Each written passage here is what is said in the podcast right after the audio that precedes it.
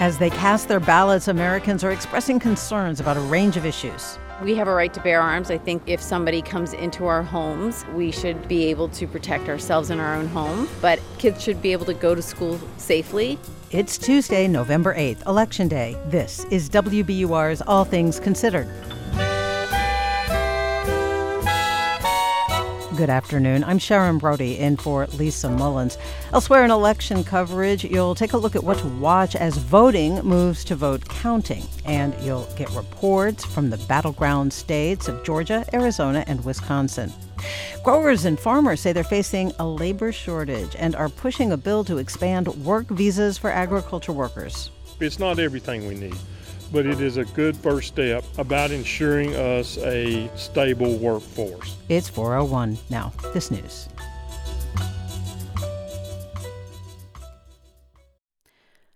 Live from NPR News in Washington, I'm Lakshmi Singh. Polls across the United States will be open a few more hours before the midterm election season officially ends. The outcome will determine if Republicans defeat enough Democrats to regain control of Congress. There's an open U.S. Senate seat in Pennsylvania that could determine whether Democrats maintain their edge in the Senate. NPR's Jeff Brady reports the race is close and it could be days before a result is known.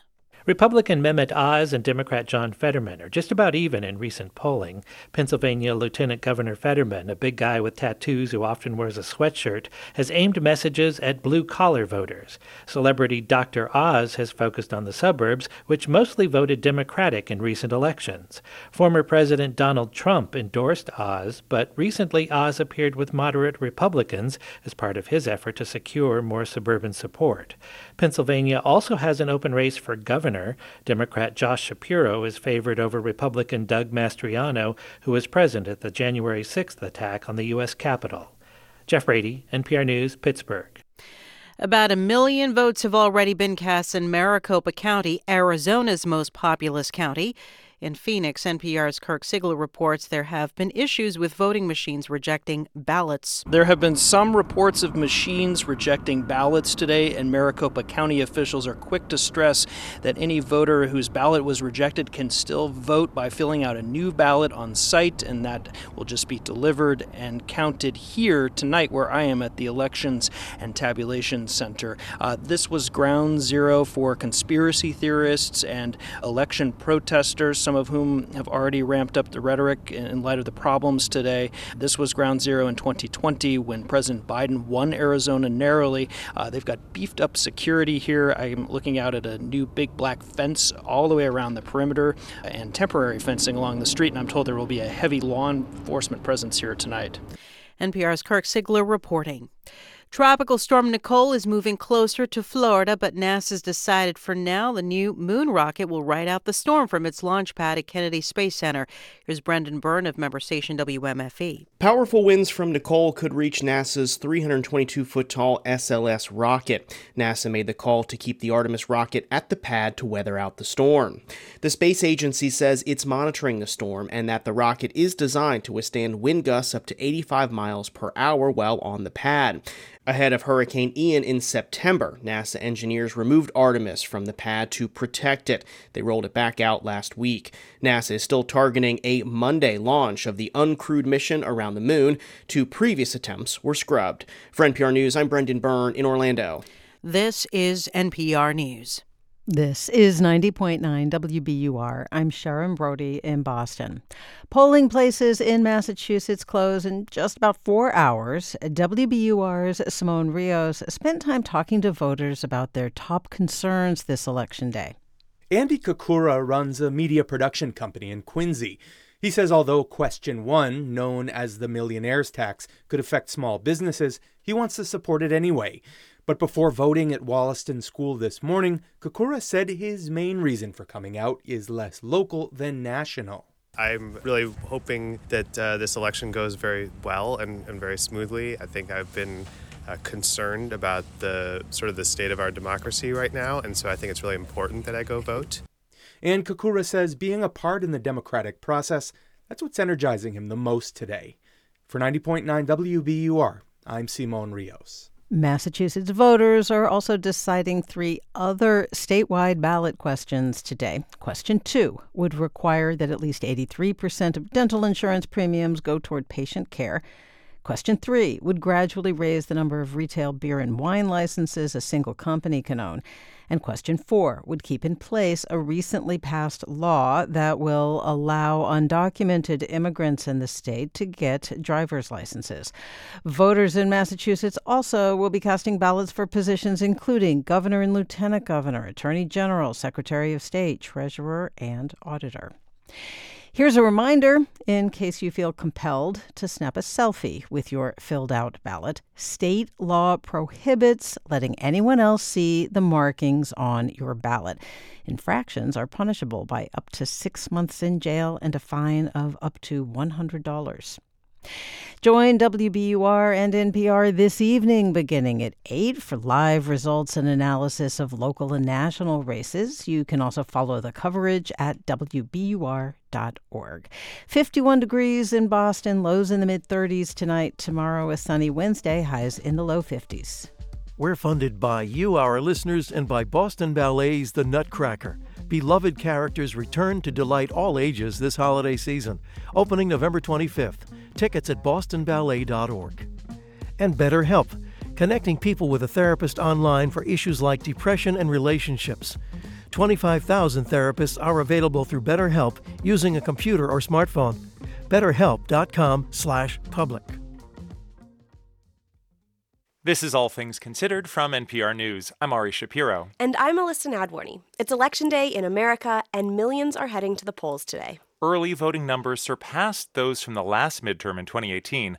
More than 45 million early votes were cast ahead of today. And after months of speculation about what will happen, this is the last chance for voters to have their say.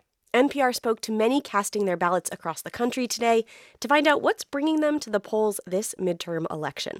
Life after Roe v. Wade is a top of mind issue for voters like Celeste Pendarvis in Atlanta, Georgia. Definitely abortion rights and getting folks in office that will preserve that right. The threat of recession and the reality of inflation are also motivating voters across the country, including Tom Donlin in Waltham, Massachusetts. And the economy in general, you know, we're. Uh at the age we're dependent on our 401k, and you certainly want the stock market to go back in the right direction.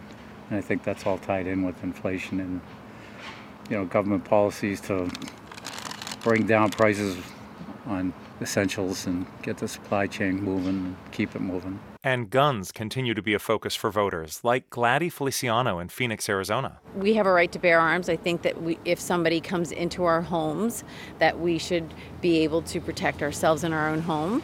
But outside of it, like kids should be able to go to school safely, you know, and I think that there has to be something in place to be able to change. Also, student debt. Marvin Casasola in Waltham has over $100,000 in loans and says the Biden administration's current promise just isn't enough. I'm one of those students that, you know, or was one of those students, still in debt, hoping something can come out of that. And that promise that he made when he was running for election and now only up to a $20,000 cancellation that's that's the interest on the on the capital for like a couple of years. Hada Santiago in Tampa, Florida says she's concerned about a number of social issues. Our current governor is attacking certain LGBTQ plus rights, women's rights, education rights, and I went in there keeping that in mind because I'm an education major and I fear for my future as an educator. Voices from across the country sharing the issues that were central to how they cast their ballots today. While some reporters are out at polling places today asking about specific issues, national political correspondent Mara Liasson is looking at the big picture. Hey, Mara. Hi there, Ari. So, what are some of the big questions that this election will answer? One of the questions is how powerful are the fundamentals? You know, we know that normally the party out of power has the advantage, in this case, the Republicans. We know the president is unpopular. That's an important fundamental. We know that inflation is really bad, and there are widespread concerns about the economy. But will those fundamentals work against the Democrats, or are we so tribalized and polarized that they won't work as strongly? Other big question, especially for the Senate races, concerns what Mitch McConnell has called candidate quality. There are several Republicans, Senate uh, candidates who've had personal problems and scandals. For example, Georgia Republican Senate candidate Herschel Walker. There are other candidates who have very low favorability ratings. That's Mehmet Oz, the Republican running for the Senate in Pennsylvania. But both Oz and Walker are still uh, favored in the polls by a tiny bit. So the question is uh, voters have told pollsters, 63% of Democrats and Republicans, that they'll stick with their candidate even if they have personal or moral failings. We'll see if that works out tonight. And then the last thing we're going to find out about is whether the historical trend that all most toss up races within two points in the polls tend to swing in one direction at the end. There are a lot of toss up races tonight. They've been heading in the Republican direction. The question is, will they all break in that direction? You described the reasons that historical trends would be expected to favor Republicans tonight. If that holds, what kind of gains should we expect the GOP to make? Well, in the House, I think if Democrats can keep GOP gains to 20 or less, that will be a very good night for Democrats. Anything between 20 and 30 would be a kind of normal midterm. I think if you get over 40, it would be a real Republican blowout. And then, of course, for the Senate, big question is whether Democrats can hang on. They can only afford to lose one net seat. Do you think we're actually going to know the outcome tonight? No, we won't. And that's something that people should really understand. Patience is our message. It could take a week, it could take longer than that. Uh, there are a lot of states that don't allow the counting of mail in ballots until election day or later. So we might be waiting for the results for quite some time. There also might be runoff elections. And in the meantime, what kind of tea leaves are you going to be trying to read? Well, I think there are a couple things I'm watching for tonight. First of all, will there be an election day red tsunami? We know that more Democrats vote early, more Republicans vote on election day. Former President Trump has asked Republicans to wait until today uh, to vote. Democrats have been pretty happy with their early voting turnout in a lot of states, but it, the question is will Republican election day turnout swamp that? The other thing I'm watching is some uh, House races that, that will report early, like uh, in the state of Virginia. If a Democratic representative like Abigail Spanberger gets swept away from her very blue seat, we'll know that the night is going to look pretty ugly for Democrats. Um, and like everyone else, I'm also watching for how much chaos will there be at polling places. Are voters being challenged and turned away? Uh, that's something that I'm watching for. Uh, there's something that President Biden has been saying on the campaign trail a lot, which other presidents before him have said. Here's how he put it last week when he was campaigning in San Diego for Representative Mike Levin. Five days. Five days of one of the most important elections in our lifetime. One of the most important elections in our lifetime, he says. How high would you say the stakes are tonight? Well, you know, every president says every single election is the most important election in our lifetime. But right. I think the stakes are pretty high because it's not just about divided government and the fate of Biden's agenda. But there are at least 345 Republican candidates on the ballot who have said that the 2020 election was stolen. More than half of those candidates have a good chance of winning. Very few of them have said they would accept the results of the election if they're not declared the winner. And that I think is means the stakes are very high for democracy. Donald Trump has a playbook for this. He's already saying the vote is rigged in Pennsylvania, but uh, the playbook is simply uh, call for the count to be stopped after Election Day, especially if Republicans are ahead, declare victory, and if you're not named the winner, say the race was stolen. And we're watching elections deniers who are running for Secretary of State in places like uh, Arizona and Nevada. Uh, if they get in, they're saying that they would possibly try to reinstate Donald Trump. So, yes, democracy is on the ballot. NPR's Mara Liasson, thanks a lot. You're welcome. As voters continue to cast their ballots on this election day, let me bring in NPR's Miles Parks to talk about how the voting process has gone and what to watch for when vote counts start coming in. Hey, Miles. Hey there. So let's start with the big picture. How has voting gone so far today? Honestly, it's gone pretty well. I mean, we haven't seen any giant issues, including notably, we haven't seen any violence at precincts, which was a big concern considering all the vote monitoring efforts we've seen over the last couple weeks. Federal officials also say there have been no reports of foreign interference that they've found in, in voting infrastructure. But as a reminder, there are thousands of voting jurisdictions in the US, tens of thousands of precincts, and we have seen individualized, kind of smaller issues pop up. What what kind of problems? Well, in Arizona's Maricopa County, for instance, which is a critical place politically, it's the largest county in Arizona. Maricopa officials said earlier today that about 20% of the county's polling locations were experiencing a technical issue with ballot uh, tabulators, the, Hmm. the machines that count the ballots. So officials put out a video explaining the issue, saying voters had a couple of options. They could either go to another precinct if they signed out of this one, or they could put their ballots in essentially a drop box, which would then be tabulated later on in the evening. But as you can imagine, this has been a gold mine for people pushing misinformation. Mhm. People like former President Trump have already seized on this. Right wing influencers say it's kind of some evidence of some broad fraud scheme, which is exhausting, but it's also expected. Officials have been saying for the last couple weeks that people were going to try to seize on little normal issues that happen in every election cycle to try to say something nefarious is happening. There's no evidence that's the case. Yeah, make them bigger than they seem. All right, let's turn now to some of the races. You've been watching Secretary of State races, roles involved in election administration. What are you watching for? So the three key races I'm going to be watching are in swing states. Michigan, Nevada, and Arizona all have election deniers running to oversee voting in those states. All of these candidates say they think the 2020 election was stolen, and they all have formed a coalition that basically says they want to eliminate most forms of early voting, among other things. I spoke with Cisco Aguilar, who's the Democrat running against one of these election deniers, Jim Marchant in Nevada. And if Marchant is elected, Aguilar said the next two years will be spent litigating the extreme changes that he's pushing. What it's going to do is be a stimulus package for attorneys. You're going to have constant litigation in this state, which is going to create chaos.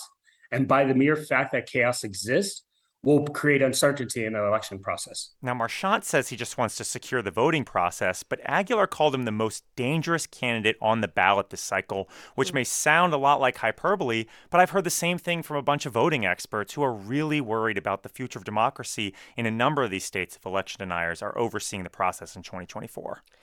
So, when polls close, we're going to turn to vote counting. What should listeners keep in mind for the results? The biggest word, and I feel like listeners have been hearing it a lot the last couple weeks, is patience. You know, we've Mm. seen this huge rise in mail voting over the last couple election cycles, and mail ballots just take longer to count, especially in states like Pennsylvania and Wisconsin, where the laws have not kept up with this trend, and election officials can't even start the arduous work of kind of processing these mail ballots, doing the security things that are needed to keep this process safe until on election day. So, especially in those states, the process may take hours, it may take days, it potentially could be weeks before we know the the fate of some of these races. So everyone just has to take a second, take a breath, and you know stay calm. Yeah, and if you don't get results, don't be alarmed. No, Yeah, it's yeah. normal. NPR's Miles Parks, thanks you, thank you. And when polls close, you can head to npr.org for the first results for all the key races across the country.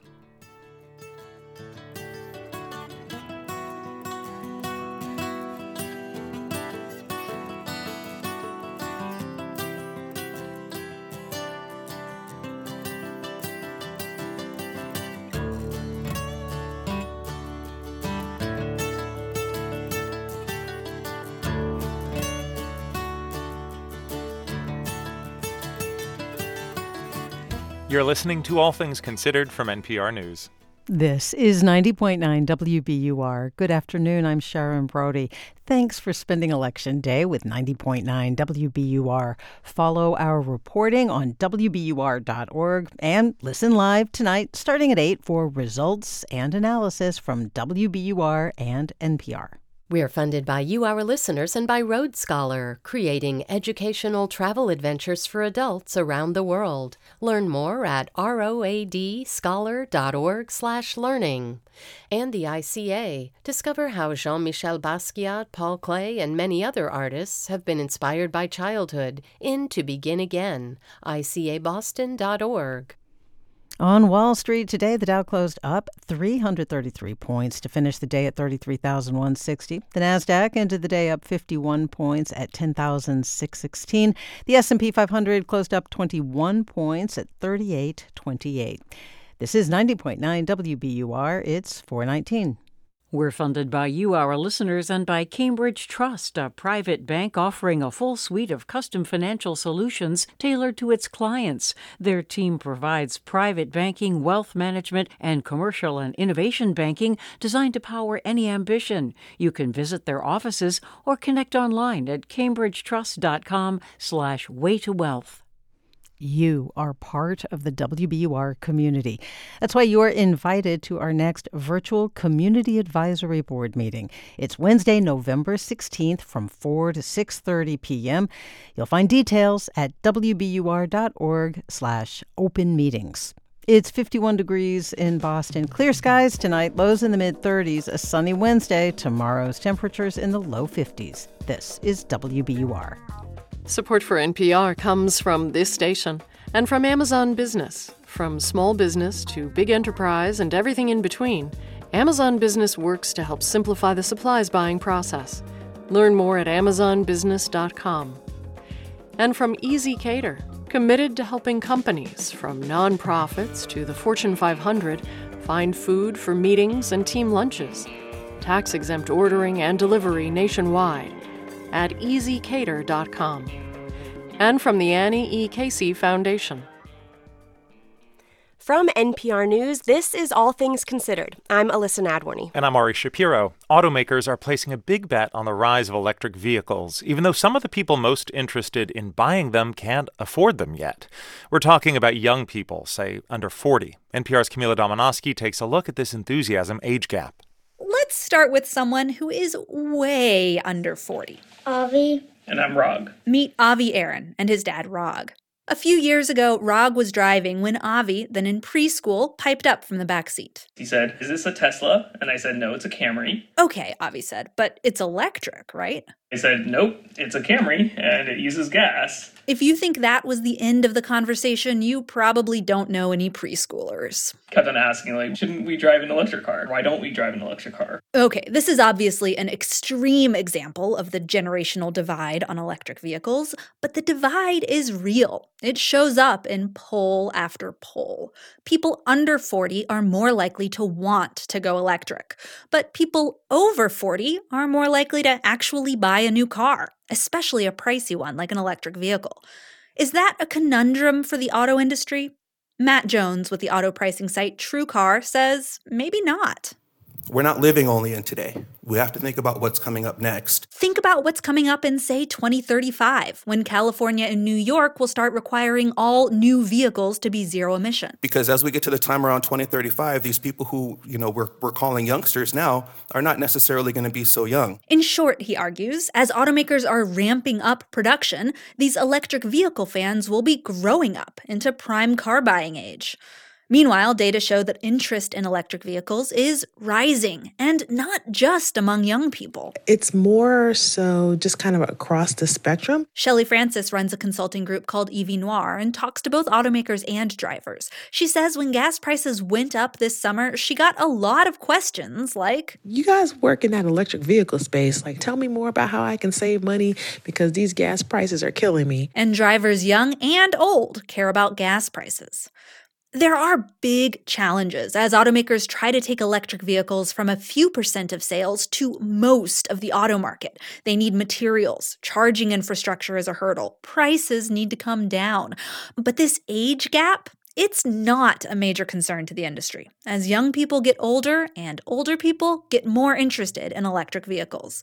Consider the Aaron family. I asked Avi, who's now seven, what the family drives today. A Polestar. Polestar. That's a Volvo spinoff, and It's an electric car. and his grandparents, they now drive a Kia Niro and a Nissan Leaf, both all electric. Camila Domonoske, NPR News.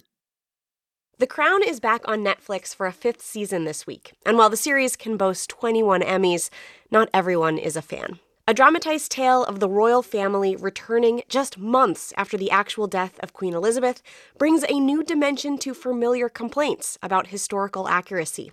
Linda Holmes, one of the hosts of NPR's Pop Culture Happy Hour, is here to talk about it. Hi, Linda. Hi, Elissa. Okay, so every season there are complaints about the accuracy of The Crown, which Netflix has always said is fictionalized. What's that controversy look like right now? Well, I think the death of Queen Elizabeth, whose life is essentially the frame of the show, has made some people feel like these questions are more sensitive. But the bigger issue may be that King Charles has just become king. Hmm. And so, for people who have a reverence for the monarchy, it's uncomfortable that this season which covers his his very public breakup with Diana, is not flattering. Um, we're going to hear a little bit of that fight. This is Dominic West and Elizabeth Debicki, who are now playing Charles and Diana. This is our holiday. It's a rare opportunity for us to be together with the boys as a family. And I know you struggle with that sort of thing, which is why I agreed to bringing your friends along to entertain you. And I even agreed to do the photo call today, requested by your people so the lie could be paraded to the world's media about what an adoring husband you are on one condition. What's that? That you actually are one! Hmm. So is it Buckingham Palace itself that objects to the crown, or where are these objectives coming from? Well, it's not from the palace directly. The palace makes a policy of not officially commenting on all this. So it's hard to say how they're actually responding. Publicly, it's been other people objecting. This time around, former Prime Minister John Major is one, as well as the actress Judi Dench. She hmm. wrote a letter to the Times of London arguing that people might think everything they saw in the series was true when it isn't what does somebody like Judi Dench want to happen, given that The Crown is already a really popular TV show and it's airing? Yeah. Well, the argument has been that it should carry a disclaimer at the beginning of every episode saying that it's fictional. That's what she argued for in her letter. Netflix has declined to do that for the series, although they added a note for the trailer. Honestly, it is hard for me to imagine that doing that would make a big difference. I think it's it's more a gesture. It's a desire to have Netflix and Peter Morgan, who's the creator of the show, in some way acknowledge all these concerns as as legitimate and almost kind of apologize a Uh. little bit maybe. Yeah. Are there specific elements of the show that people object to, or is it just this general portrayal? Well, it's both. I think the biggest dust up over a scene this season is that in the first episode, Charles is seen meeting with John Major, who was then Hmm. the prime minister, and trying to nudge him toward nudging Elizabeth toward stepping down. So, Ah. in other words, it shows Charles sort of maneuvering to accelerate his own rise to become king. This is uh, West again with Jonny Lee Miller playing John Major. You're coming to Balmoral, to the Ghillies Ball. Yes, very much looking forward to it. Well, then you'll have an opportunity to uh, judge for yourself whether this institution that we all care about so deeply is in safe hands. So it's kind of wryly funny to me in retrospect because he wasn't king for another like 30 years after this. So if he had tried that, it certainly did not work. But Major has said this meeting never happened, never would have happened. It's totally fictional. He said inventing it for the show was um, malicious, actually. Huh. So, as host of Pop Culture Happy Hour, you watched a lot of dramatized stories. Do you think it's a fair complaint that the series is unfair to the royal family? You know, I am always surprised that anybody complains about this show on their behalf because I think of the series as hugely sympathetic to them. I think to a lot of people, including a lot of British people, it's too sympathetic to them. Um, that's the flip side of the, some of the distaste for it. You know, when John Major was talking about this season and that meeting that that he objected to them making up, he said, among other things, that the show um, puts words into the mouths of those still living and in no position to defend themselves. And in context, I took that to be about Ch- King Charles, and it's pretty wild, right? Because you would think as the king you could defend yourself, but that view of the monarchy as unable to change through mm-hmm. no fault of anyone in it is in a lot of ways a, a very royalist view. The fifth season of The Crown is on Netflix this week. NPR's Linda Holmes, thanks so much for being here. Thank you for having me.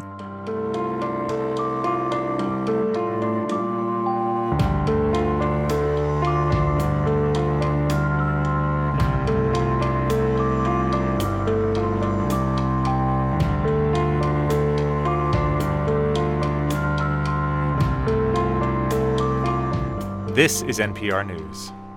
This is 90.9 WBUR. Good afternoon. I'm Sharon Brody. It is Election Day, and the stakes are high. Live special coverage begins at 8 tonight here on 90.9 WBUR. And you can follow local and national results all night at WBUR.org.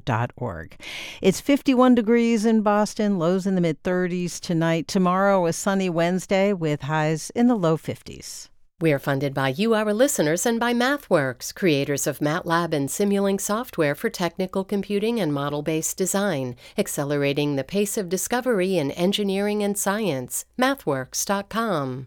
Bentley University's Executive PhD in Business, a part time doctoral program for professionals who want data driven research skills to solve today's business challenges. And Celebrity Series, presenting the Berliner Philharmoniker with music by Andrew Norman. Mozart, and Korngold, November 13th at Symphony Hall, celebrityseries.org. Life was kind of put on hold during the pandemic, right? It almost feels like two years of your life has disappeared. Nothing really happened. It's just a bit of a gap. I'm Kai Ryssdal making up for lost time next time on Marketplace. Tonight at 6:30 on 90.9 WBUR, Boston's NPR news station.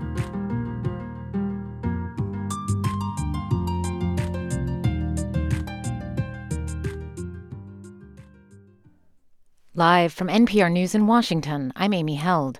Control of Congress could come down to just a handful of states on this election day. Tight races in Pennsylvania, Georgia, Nevada, and Arizona. Any one could tip the 50 50 Senate. And on the House side, Republicans are favored to take back control.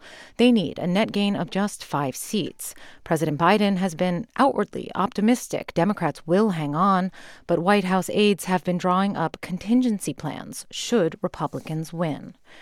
It's not just Congress on the ballot. Three dozen states are choosing their next governor. From Michigan Public Radio, Colin Jackson reports on a tight and heated race. Democratic Governor Gretchen Whitmer has been closing out her reelection campaign, highlighting billions of dollars in economic investment. She's also reiterating her support for abortion rights and has welcomed out of state guests like former President Barack Obama to help paint her Republican opponent as too extreme. Meanwhile, Republican Tudor Dixon, a first time candidate, has hammered Whitmer on her COVID 19 response and inflation. Education and parental rights issues have also become staples of the Dixon campaign. As far as money goes, it's been a lopsided battle, with Whitmer and Democratic groups considerably outspending Dixon. That impact remains to be seen. For NPR News, I'm Colin Jackson in Lansing. At the UN Global Climate Summit underway in Egypt, talk is of a tipping point. That's when climate chaos becomes irreversible. NPR's Ruth Sherlock is covering the conference. The conference is coming at this time when scientists are saying that the world is failing to meet its targets on global warming.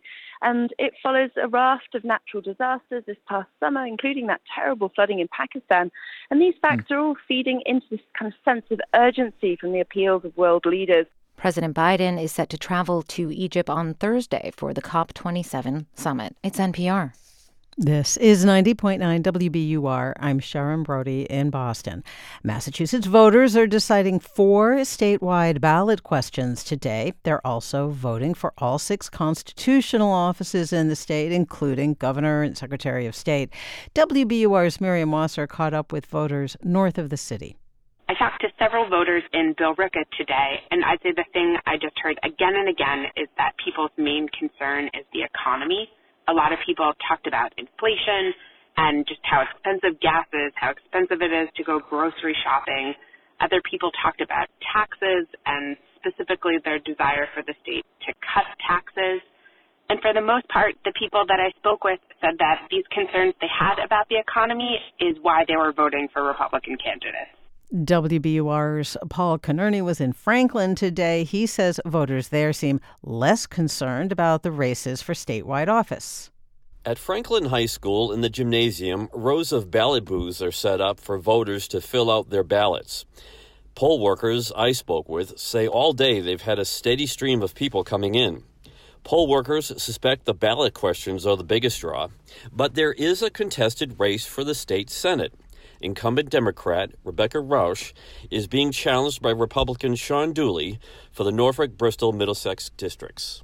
Polls are open in Massachusetts until 8 p.m.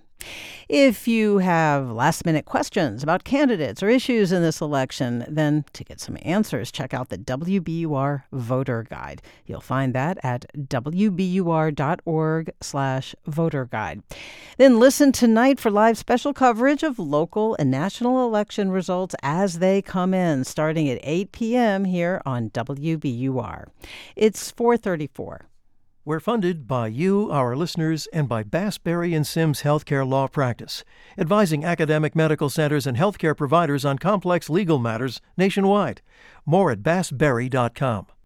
And H&H, the Handel and Haydn Society, with The Marriage of Figaro, Mozart's greatest comedy, November 17th and 18th at Symphony Hall. HandelandHaydn.org. It's 51 degrees in Boston, lows in the 30s tonight, sunny tomorrow, highs in the low 50s. This is WBUR.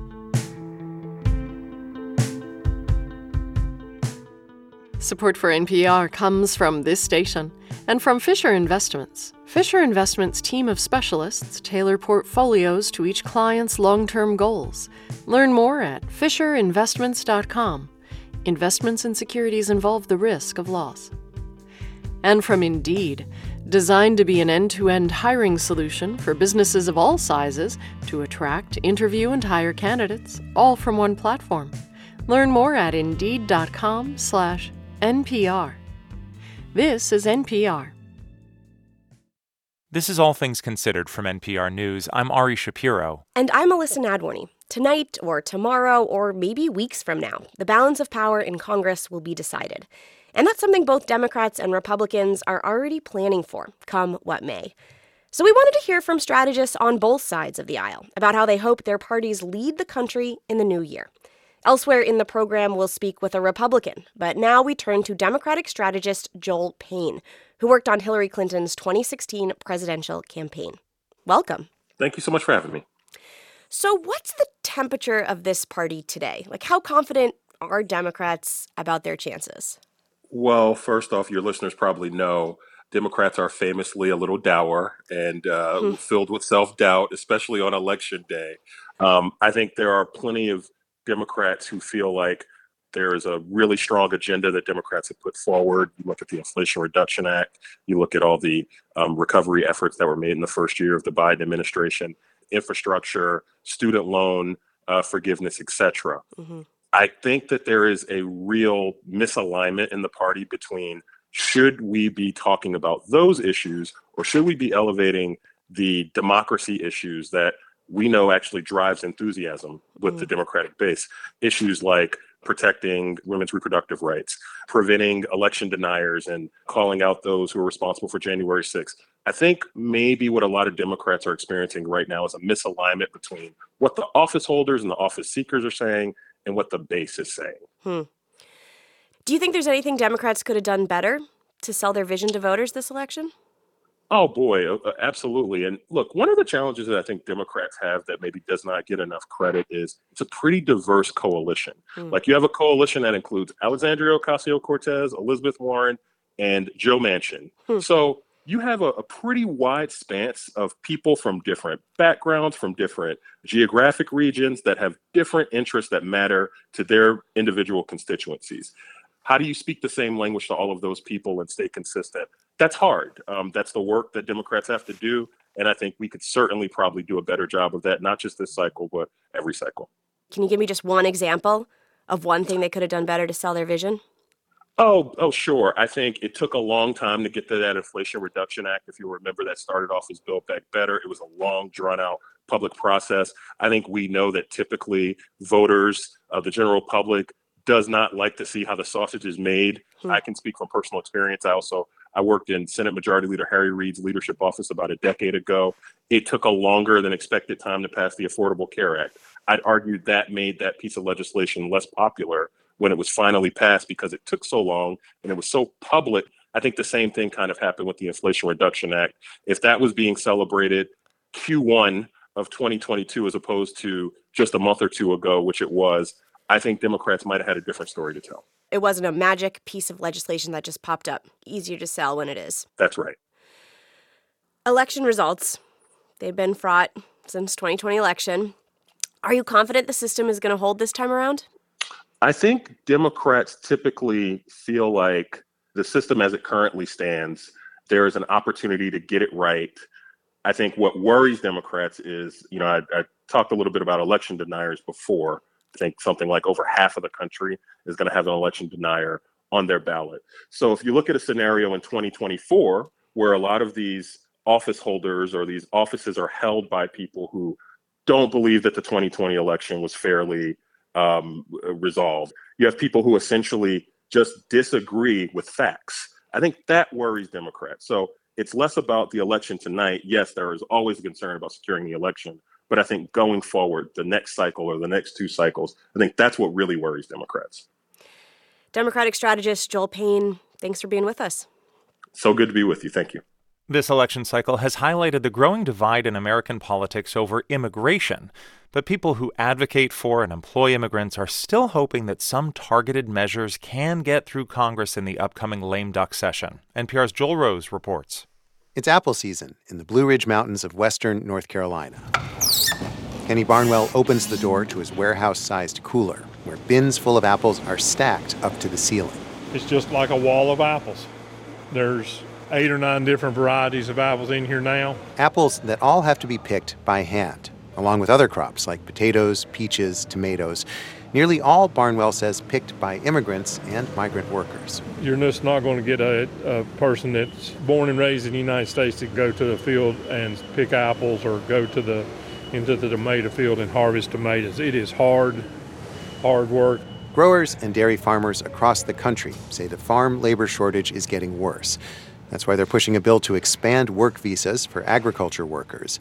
The Farm Workforce Modernization Act has already passed the House of Representatives twice, with at least 30 Republican votes. That bipartisan support is encouraging for Kenny Barnwell. He's a registered Republican who's been trying for years to convince his GOP representatives in North Carolina to support a bill like this one. It's not everything we need by any stretch of imagination, but it is a good first step about ensuring us a stable workforce. We need to get this done while we got this narrow window. That narrow window is the upcoming lame duck session of Congress. Ambitious plans to overhaul the nation's immigration system have failed yet again. But immigrant advocates say there's a real chance that more modest proposals will find bipartisan support after the heat of election season has passed. Rebecca Shi is with the American Immigration Business Coalition, which is backing the farm workforce bill. Congress usually doesn't move into action unless there's a crisis, and we have a food crisis. We need more workers. It's not just farm workers and the agriculture industry. A lot of immigrants and their allies are looking hopefully to this lame duck session. Advocates for Afghan evacuees are urging Congress to pass a bill that would give them permanent legal status. And DACA recipients who are in danger of losing their protections are looking for help too. But they will all have to persuade key Republicans who are focused on the record number of migrant apprehensions at the southern border. I can't imagine a path forward until we find some way to deal with the crisis at the border. Here's Senator John Cornyn of Texas at a hearing in September. It's hard for us to make progress on areas even where there's consensus on the topic of immigration while the border is on fire. Still, some Republicans do see a narrow window in the lame duck session. I would argue that actually passing this bill will help at the border. That's Congressman Mike Simpson, Republican from Idaho, and one of the co sponsors of the Farm Workforce Bill, which he argues will discourage illegal immigration. I don't think we'll have as many people coming across because these people will be here legally. They'll be able to come and go. The Farm Workforce Bill would create a pathway to legal status for some farm workers. Immigration hardliners don't like that. They say it's giving, quote, amnesty to immigrants who've been working illegally in the U.S. for years. But Simpson says the pathway to a green card in this bill is not easy, and it's not quick. Farm workers have to work in agriculture for at least eight years to qualify. Simpson says this is a carefully crafted compromise that has support from a broad range of employers and farm workers. I think this is becoming the, the, kind of the last hope. This is the best chance we've got of, of getting it done. Simpson expects the Senate sponsors to release their version of the bill shortly after the election. If it doesn't pass, the whole process has to start over again in the next Congress. And Simpson doubts that this delicate compromise could make it through the House again if Republicans take control. Joel Rose, NPR News.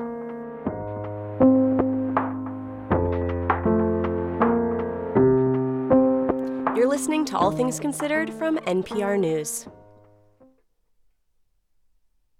Since Russia's invasion in February, Italy has been one of the European Union's staunchest supporters of Ukraine. But as NPR's Sylvia Poggioli reports, there's concern that Ukraine fatigue is beginning to set in. Last month, Italy got a new right wing coalition government. Prime Minister Giorgia Meloni has vowed she will continue her predecessor's staunch support and military assistance for Ukraine. But polls show that fewer than 40% of Italians approve, says Stefano Feltri, editor of the daily Domani. Italy is by, by large the most uh, skeptical country in Europe in uh, supporting Ukraine on, uh, on a military basis. We are open to Ukrainian migrants and refugees, but the military option is very uh, unpopular from left and right. Businesses have shut down due to rising energy costs, and inflation is at 11%. The Nomisma Research Institute reports that 62% of Italian households currently live on less than $2,000 a month, and many blame the war in Ukraine for their economic woes. This weekend in Rome, tens of thousands marched in the biggest national peace rally since the war started. Organizers say 100,000 people took part. The rally was organized by trade unions, numerous Catholic associations, and peace groups. Banners carry the words peace, no to war, and stop sending weapons. Many protesters say sending weapons to Ukraine further fuels the conflict. Stefania Vazziolo came all the way from Venice to proclaim her opposition to assisting Ukraine. Europe is very weak now and subject to American authority, says Vazziolo, and she's absolutely convinced the United States has vested interests that the war in Ukraine continue indefinitely. The majority of marchers acknowledge that Russia started the war, but add it's high time for peace talks. Yet, when asked, most are vague exactly how the warring parties can be brought to the negotiating table. One of the politicians here is Laura Boldrini, an MP of the left of center Democratic Party. We have to get a ceasefire and also we have to try to get uh, an, an, international conference uh, with all the, the world leaders to impose peace and put Putin in a condition that he has no choice. The government is set to approve Italy's sixth package of military aid for Ukraine, and Prime Minister Meloni has stated Italy will never be the weak link of the West. But some analysts are beginning to wonder. I have doubts that uh, her pro Ukrainian stance can be consistently maintained in the future. Federico Fubini, editorialist at the daily Corriere della Sera, says Meloni faces opposition from within her own ranks. To say it bluntly, she, uh, she's a populist and she perceives that uh, large parts of the Italian public opinion, especially among you know, center right and rightist voters, are not so much for sanctions and not so much for Ukraine. Fubini says Meloni's position on sanctions differs from the previous government. Meloni has floated the idea Italy could be compensated by the EU for economic losses inflicted by the sanctions, a request that could cause a serious rift in what up to now has been Europe's united front on Ukraine. Sylvia Poggioli, NPR News, Rome. And you're listening to NPR News. This is 90.9 WBUR. I'm Sharon Brody. As you are following election results tonight, keep WBUR.org open on your phone or iPad. You'll get all the key local and national results in one place when you follow the vote at WBUR.org tonight. We're funded by you, our listeners, and by the Boston Antiquarian Book Fair. Rare books, maps, and prints at the Hynes this Friday through Sunday. Appraisals open to the public on Sunday. BostonBookFair.com. The Boston Symphony Orchestra. Seek something new with the BSO's upcoming season. Thrilling music and world class performers await. Learn more today at bso.org. And Road Scholar, creating educational travel adventures for adults around the world. Learn more at roadscholar.org/learning. Coming to WBUR City Space Tuesday, November 15th, veteran Washington Post journalist Margaret Sullivan. She'll discuss her new book, Newsroom Confidential. For tickets, go to wbur.org/events. It's 51 degrees in Boston. Clear skies tonight. Lows in the mid 30s. A sunny Wednesday. Tomorrow's temperatures in the low 50s. WBUR supporters include La Cuchara Cafe in Melrose, flavorful modern Latin American fare, catering office holiday parties and gatherings in Greater Boston. LaCuchara.com. Direct Tire and Auto Service, a dealer alternative, your local mechanic and tire dealer serving Newton, Watertown, and the surrounding communities. DirectTire.com. And Independent Education Group, guiding families seeking private and therapeutic school admissions and student academic advising. More at independentEducationGroup.com. The 2022 midterms are here. Democracy's on the ballot. Enough is enough is enough. We need conservative fighters that will go on offense. Tuning out is not an option. Join us later today for a live Election Day special. As polls close across the country, we'll bring you updates from across the U.S. and analysis from our experts.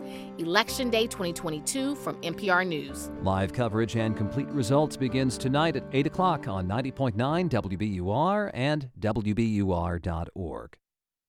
This is All Things Considered from NPR News. I'm Ari Shapiro. And I'm Mary Louise Kelly. It can be all too easy to paint Vladimir Putin as a cartoon villain, a thug, an evil genius, a spy schooled in the black arts of the KGB. It can be so easy that, in fact, Andrew Weiss has done it. Weiss is a Russia expert. He has met Putin, has tracked him from posts at the State Department, the Pentagon, and the White House. And now Weiss has written, as he pitched it to me, a seriously quirky graphic novel about the Russian president. The book is titled Accidental Czar The Life and Lies of Vladimir Putin. Andrew Weiss, welcome. Thanks so much for having me. This book is a joint venture. It's written by you. It is illustrated by Brian Box Brown. And y'all really do have Putin resembling a comic book villain. Like literally in one frame he is he's shooting lasers from his eyes at his enemies. Why did you want to tell Putin's story this way? Well, for more than 20 years, the Kremlin has deliberately been trying to make Putin seem like a larger than life James Bond style super spy. That's why we always see him carrying weapons, prancing around without his shirt on, that kind of thing. The Russians are masters at getting in our heads and shaping the way we think about things. What the Kremlin doesn't want you to know was that Putin was actually an undistinguished mid level former KGB officer. And then he washed out of the KGB after barely making it to the rank of lieutenant colonel. The Kremlin wants to fuzz all of that up. Hmm. I have read my share of Putin books you open yours with a remarkable story that I had not heard before to do with Putin's parents, in particular his mother, in post war Leningrad, now, now St. Petersburg. Would you briefly tell us what happened? So, the siege of Leningrad was one of the most brutal moments of the Nazi invasion of the Soviet Union. People starved to death and uh, resorted to incredible, horrible things to survive. And Putin's father, who was fighting in the in the Soviet Red Army, came home wounded from the war and basically found his wife on a pile of corpses in a cart being taken away. Putin's dad plucked her off the cart and brought her home and nursed her back to health. It's horrific. How do we know it's true? How do we know that happened? Well, as with everything with Putin, you're not totally sure. But what we do know for sure is that his mom barely survived the war, and Putin had an older brother who didn't survive the war. He was taken from the family, put in an orphanage so that he would have enough to eat, but he died of diphtheria during the war and was buried in a mass grave. Mm. Putin never met his brother. So that tells us a little bit of, I mean, it's you struggle to imagine what impact that would have on a child, that that's what was happening to their family. I want to fast forward to 1966. Putin is now in ninth grade. And you write about how he walked up to the big KGB building in Leningrad. With what aim? So he had been a real screw up as a kid. He'd basically been a street thug. And it was his love of the KGB studying judo, studying German, that made him get his life back on track. And so when he was in high school, he walked up to the front door, knocked on the door, and said, I want to work here. And the person who answered the door said, Kid, get out of here, beat it. We don't take walk ins. Especially not ninth grade walk ins. it's a stretch. exactly. But then Putin said, Well, how do I get a job here? And the guy said, You need to go to college. And that's what Putin did. He threw himself into being a good student And for a working class kid from the wrong side of the tracks, getting into the most prestigious school in Leningrad was no small feat. Yeah. Well, he does it. I mean, in 1975, he enters the KGB. He's posted to East Germany at the time of Backwater. Those years have been much documented because people are so curious about how that may have influenced who Vladimir Putin became. What do you want us to take from that chapter, from those years in his life? The most important thing that Putin experienced in East Germany was the spontaneous unraveling of the German Democratic Republic, the DDR. He saw what happens when people take responsibility for their own freedom and their destiny. And it's the fear of that kind of situation that animates pretty much, I think, Putin's most deepest, darkest fears about the United States and what the ultimate agenda for the United States is with regard to Russia. Let me bring us up to today and Putin's war in Ukraine, a war that even he, there seem to be signs that he grasps that it is not going entirely to plan. How do you explain his miscalculation there? Part of it has to do with the fact that Putin probably had the worst work from home experience of any foreign leader. He retreated during the pandemic. He marinated himself in conspiracy theories and bogus history about Ukraine. But then the thing which we all have to remember is that Putin is an opportunist and an improviser. The US withdrawal from Afghanistan in the summer of 2021 convinced him that the Zelensky government would crumble if Russia pushed for regime change in Kiev and that the US and the Europeans wouldn't push back. So he made an epic miscalculation, and he's paying an enormous price for that today on the battlefield. This next question is outside the scope of your book, but I want to take advantage of having a true Putin expert on the line to ask the Ukraine question that a lot of people are asking these days would Putin use nuclear weapons in Ukraine? What do you think? The danger when it comes to nuclear weapons, and this is a theme that starts on literally on page one of the book, is this level of emotionalism and impulsivity that Putin has displayed at key moments in his life. This is a man whose emotions have often gotten the best of him. I saw this firsthand at the White House, and it's part of why leaders like Joe Biden have to take seriously the threats to use nuclear weapons in Ukraine. What was your story? What was your experience at the White House that causes you to say that? So I was in President Clinton's private residence for his farewell call with Putin in early 2001.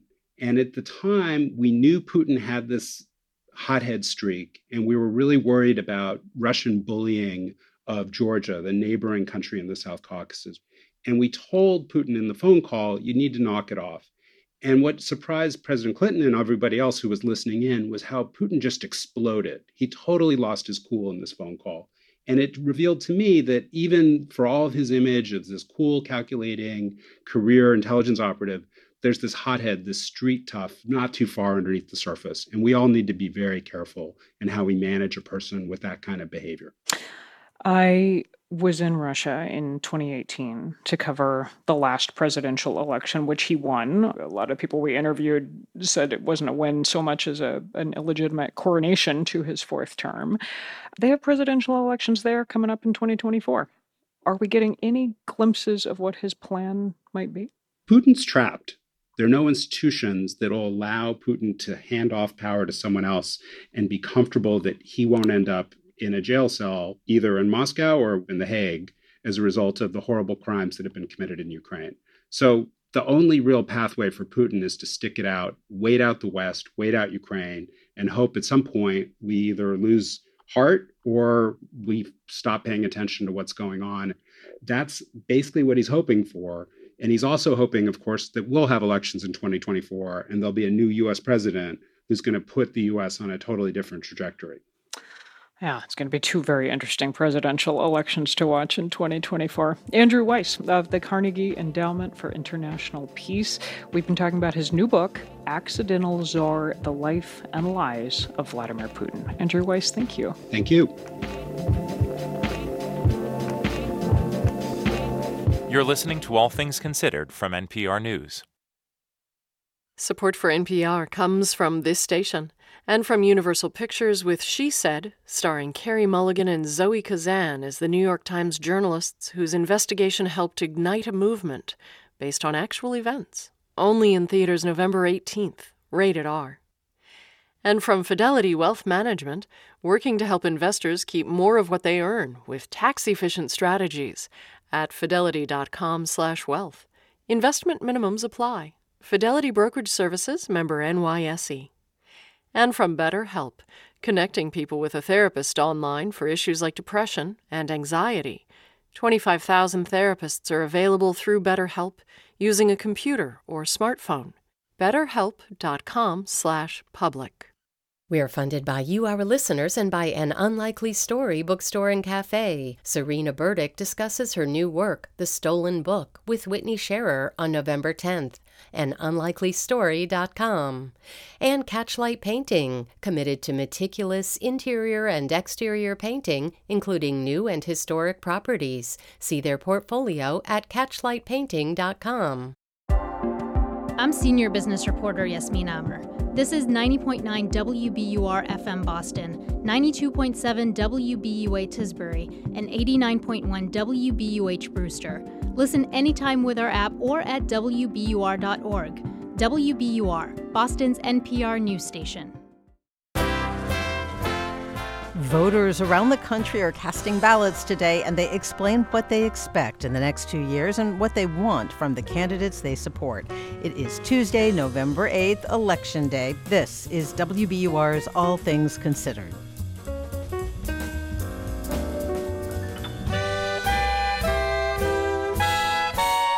I'm Sharon Brody in for Lisa Mullins.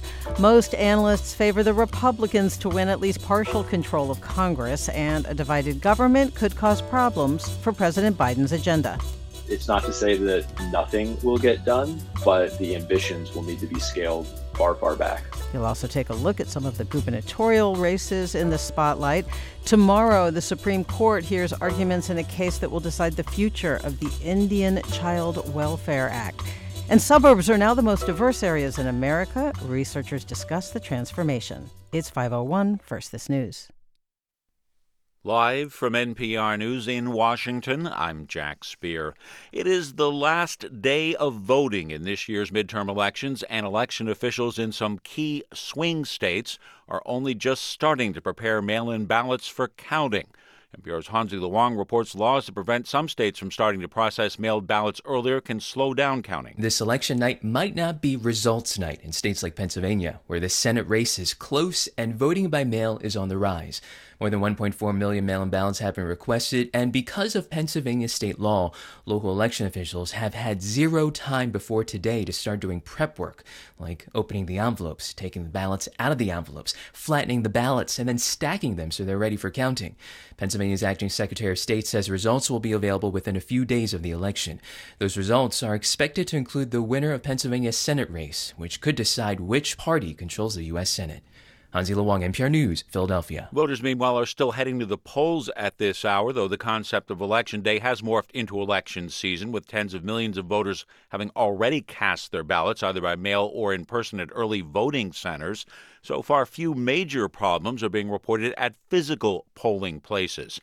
As for what's on the mind of voters in this critical midterm election, Paula Wiesand is a registered Democrat in New York. She notes both the economy and individual freedoms are front and center. I think it's really about what are the values that are important to you. Is it the civil rights and human rights, or is it, you know, the financial uh, burdens that the country is faced with? So I think that's really what's on the, on the ballot. Voters, though, through recent polls have indicated it, such issues as the economy, crime, and abortion are top of mind.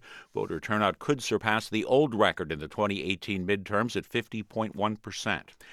In Maricopa County, Arizona, some vote tabulating machines experienced technical problems that have now reportedly been resolved. There's no immediate indication it was a deliberate disruption. NPR's Jenna McLaughlin reports there are safeguards in place to make sure people there can still vote. A senior official from the Department of Homeland Security's cyber agency CISA says that voters in Maricopa County, Arizona have no reason to fear their votes will not be counted, despite technical challenges. The malfunctioning ballot scanners are one example of what the official described as very normal election day hiccups. And there are safeguards. Arizona uses paper ballots to certify results, for example. Following the presidential election in 2020, when President Joe Biden narrowly won the state, Arizona became a hotbed for election deniers and threats to poll workers. That makes reassuring voters even more important. Jenna McLaughlin, NPR News. On Wall Street, stocks closed higher today ahead of the midterm election results. The Dow Jones Industrial Average up 333 points. The Nasdaq rose 51 points. The S&P 500 closed up 21 points today. You're listening to NPR News in Washington. This is 90.9 WBUR. I'm Sharon Brody in Boston. Massachusetts voters have just under three hours left to cast ballots. Voters are deciding statewide races, including governor, lieutenant governor, and attorney general. Tom Kean voted in Billerica and says several key issues prompted his support for GOP candidates. I basically went um, Republican across the board today. Was really um, focused on the inflation today and um, and crime and just trying to get our country back to uh, where I think it's uh, a better place. Residents also are voting on four statewide ballot questions. Stick with WBUR and WBUR.org today and tomorrow for complete election coverage. One of the biggest issues on the minds of Massachusetts voters today question one the so called millionaire's tax would impose an additional 4% tax on income over a million dollars. This morning, WBUR's Simón Rios spent time talking to voters about the proposal. One small business owner told us the millionaire's tax could affect him personally, but he thought it was in the public's best interest and planned to vote for it. Not so for Diane Gardner of Quincy. She doesn't think the money raised would actually go where it's intended transportation and education. They say, oh, yeah, that'll be so that um, that money will be allocated. No, they've ripped us off before. They've taken our Social Security. It was, this, no, they're all fat cats sitting in there and living off our ta- hard-working tax dollar. No way. But a recent poll before Election Day finds Gardner is in the minority. It found roughly 6 in 10 mass voters support the initiative. For 90.9 WBUR, I'm Simón Rios. Join us tonight at 8, online and on the radio, for live results and analysis of local and national races. In other news we're following today, Fire officials in Lynn are investigating a house fire that claimed the life of a child.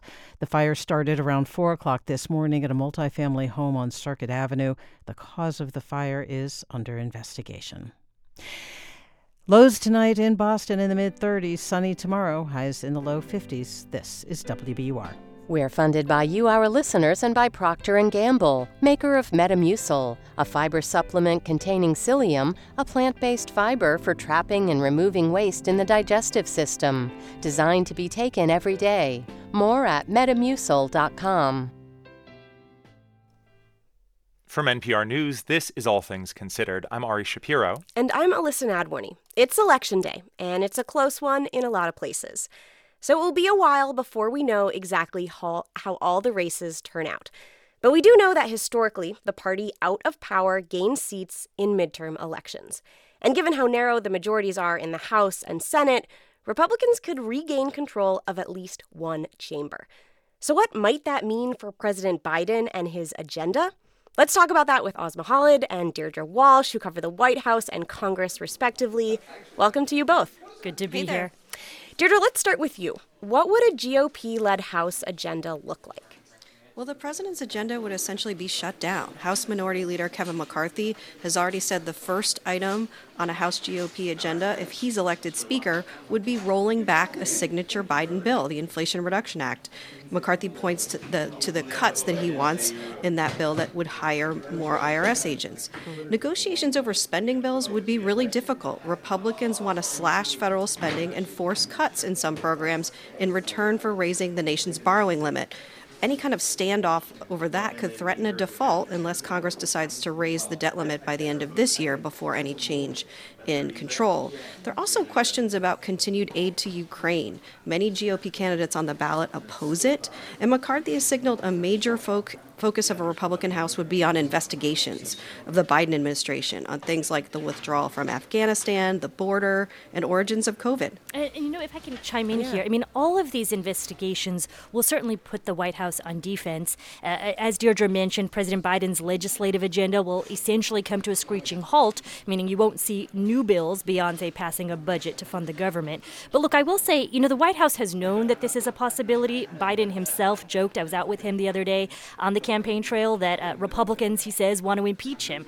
But, you know, one thing I want to mention Deirdre uh, said that the man who's expected to take over as leader in, in the House wants to repeal aspects of the Inflation Reduction Act. And Republicans will try that. But the president himself said, President Biden, that ultimately still he has the power of the veto and he intends to use it.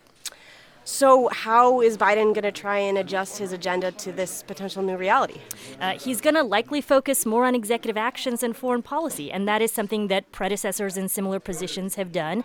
Uh, I will say that, you know, if Republicans take control of the House, it does establish for President Biden, I think ahead of the 2024 election, a clearer contrast for him. Um, you know, he hasn't had that these past couple of months, given the fact that Democrats control Congress. Um, he has not had a clear foil, and this is something something I heard from Faiz Shakir. He's a Democratic advisor on the left. He said that a potential House GOP majority actually makes it easier for the president to talk about what Democrats want to do his conversation with the American public gets a lot easier, you know, in some ways, politically. You could say, this is what I want to do. This is the agenda I want to pass. And I got Republicans here in the House standing in my way.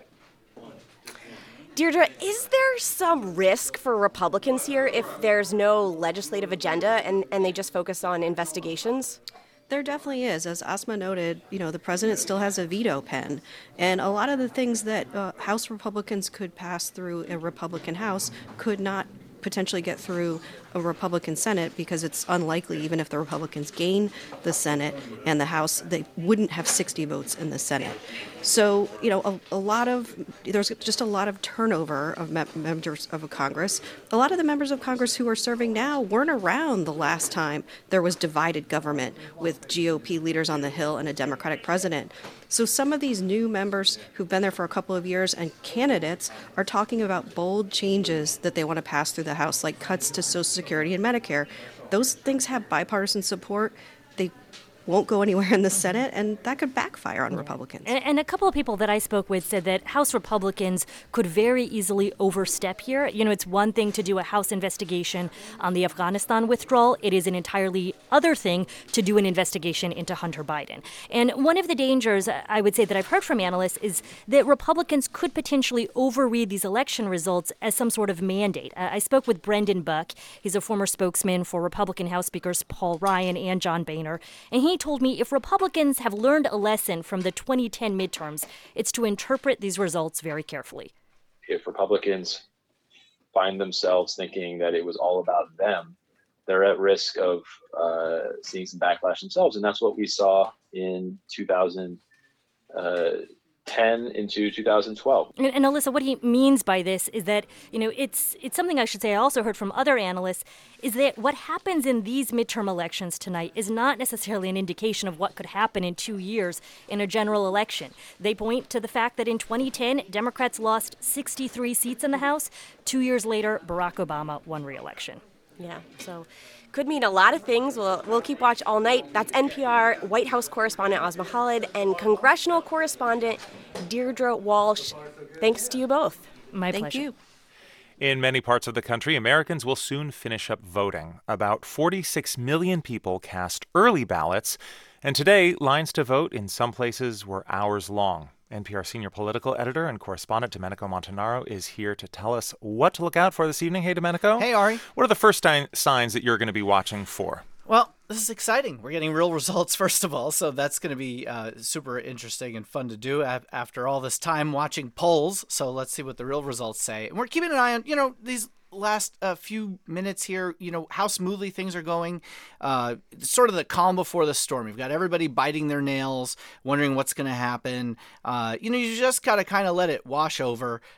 pretty soon we'll be right in the thick of it. And we're watching the earliest poll closing states, places like Indiana, Virginia, and Georgia, with key races in the House that are going to likely give us some idea of which direction things are going. Virginia's 2nd Congressional District, for example, Elaine Luria is running there. She's one of the members of the January 6th committee. How salient was the preserving democracy message? How salient is the abortion rights message that so many Democrats in some of these more moderate to right leaning districts have been running on?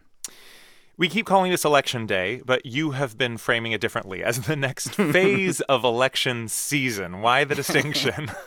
Well, because we're not going to know all the results tonight, probably. You know, people really have to be patient. This could go on a while, and I really have to stress that this is perfectly normal. It takes a long time to count these votes. Uh, it's really not how people are used to watching election nights. They see something happen. Broadcast networks can project out what's going to happen oftentimes, but in close elections, in close races, this is going to go on for some time. But you, that's not going to mean we're not going to hear from some of these uh, dozens and dozens of election denying candidates who might say and throw some chaos into the situation and say that, you know, that there was some something that happened that was nefarious, but none of this is nefarious. This is all exactly the way things normally work and work out.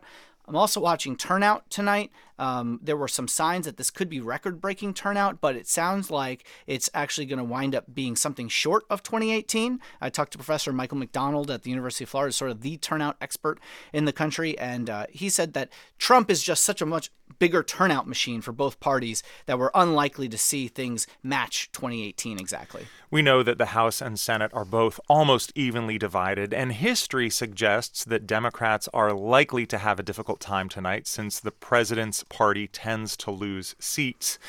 How much is that holding true so far? Yeah, well, 28 seats on average is what uh, presidents' parties have lost in their first midterms since World War II, and it's 43 seats on average when the president is below 50%, which Biden is and has been since uh, last August when uh, the United States pulled out from Afghanistan. Um, you know, so it's difficult also for Democrats, really, in this environment, to make a positive case on something like inflation when you control Washington, even though really blaming Democrats is probably too reductive. You know, it's a lot easier to blame Democrats since they're in charge and the price of groceries groceries are high. It's a much tougher thing to sort of try out a message that says, well, you know, it's really a global supply chain situation and it's not 100% Democrats' fault when really, you know, they only put in place uh, some money that went to thousands of people that or millions of people that was only had a minor effect on inflation a lot tougher to make that case and it's why something like abortion rights has been the thing that has really uh, motivated a lot of democratic voters uh, especially white women with college degrees and younger voters who democrats are trying to push out to the polls You said it's likely that we won't know results tonight, and that's normal. Any sense of when we might? it's possible we'll find out what the results are in the House some point this evening, maybe late in the evening, but it won't be until late in the evening. Remember, polls close in California and on the West Coast 11 p.m. Eastern Time, so we're not going to find out at least until then at the earliest. The Senate could go on for days, if not weeks. I mean, think about the Georgia Senate race, for example. Uh, you know, both parties need just one seat as a net gain to take over the Senate because it's only 50 50. That Georgia Senate race, if nobody gets to 50% or higher tonight, that's going to go to a December 6th runoff, which could very well mean control of the Senate not decided for a month. And what are the chances that some of these election deniers are going to potentially throw the outcome of a legitimate election into chaos through court challenges or, or other refusals to acknowledge the outcome? I think we have to be very prepared for that as a real distinct possibility. There's a lot of intensity around these elections. There's a lot of distrust around the elections, especially on the Republican side, because of what former President Trump has sowed in lying about the fact that he believes he lost the 2020 election, even though that's not the case, uh, or that he won and it was taken away from him, which is not the case. Um, but there, we've already seen from Trump tonight talking about this afternoon, talking about how there's issues with voting in Arizona, which we know are not entirely the entire uh, the case. We'll see how it plays out. NPR senior political editor and correspondent Domenico Montanaro, thank you very much. You're welcome.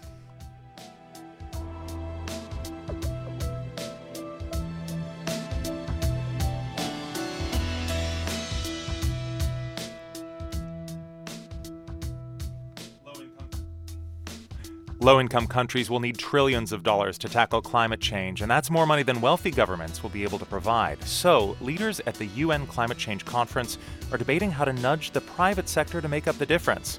Tomorrow, on All Things Considered, what the corporate world has and has not done to address global warming.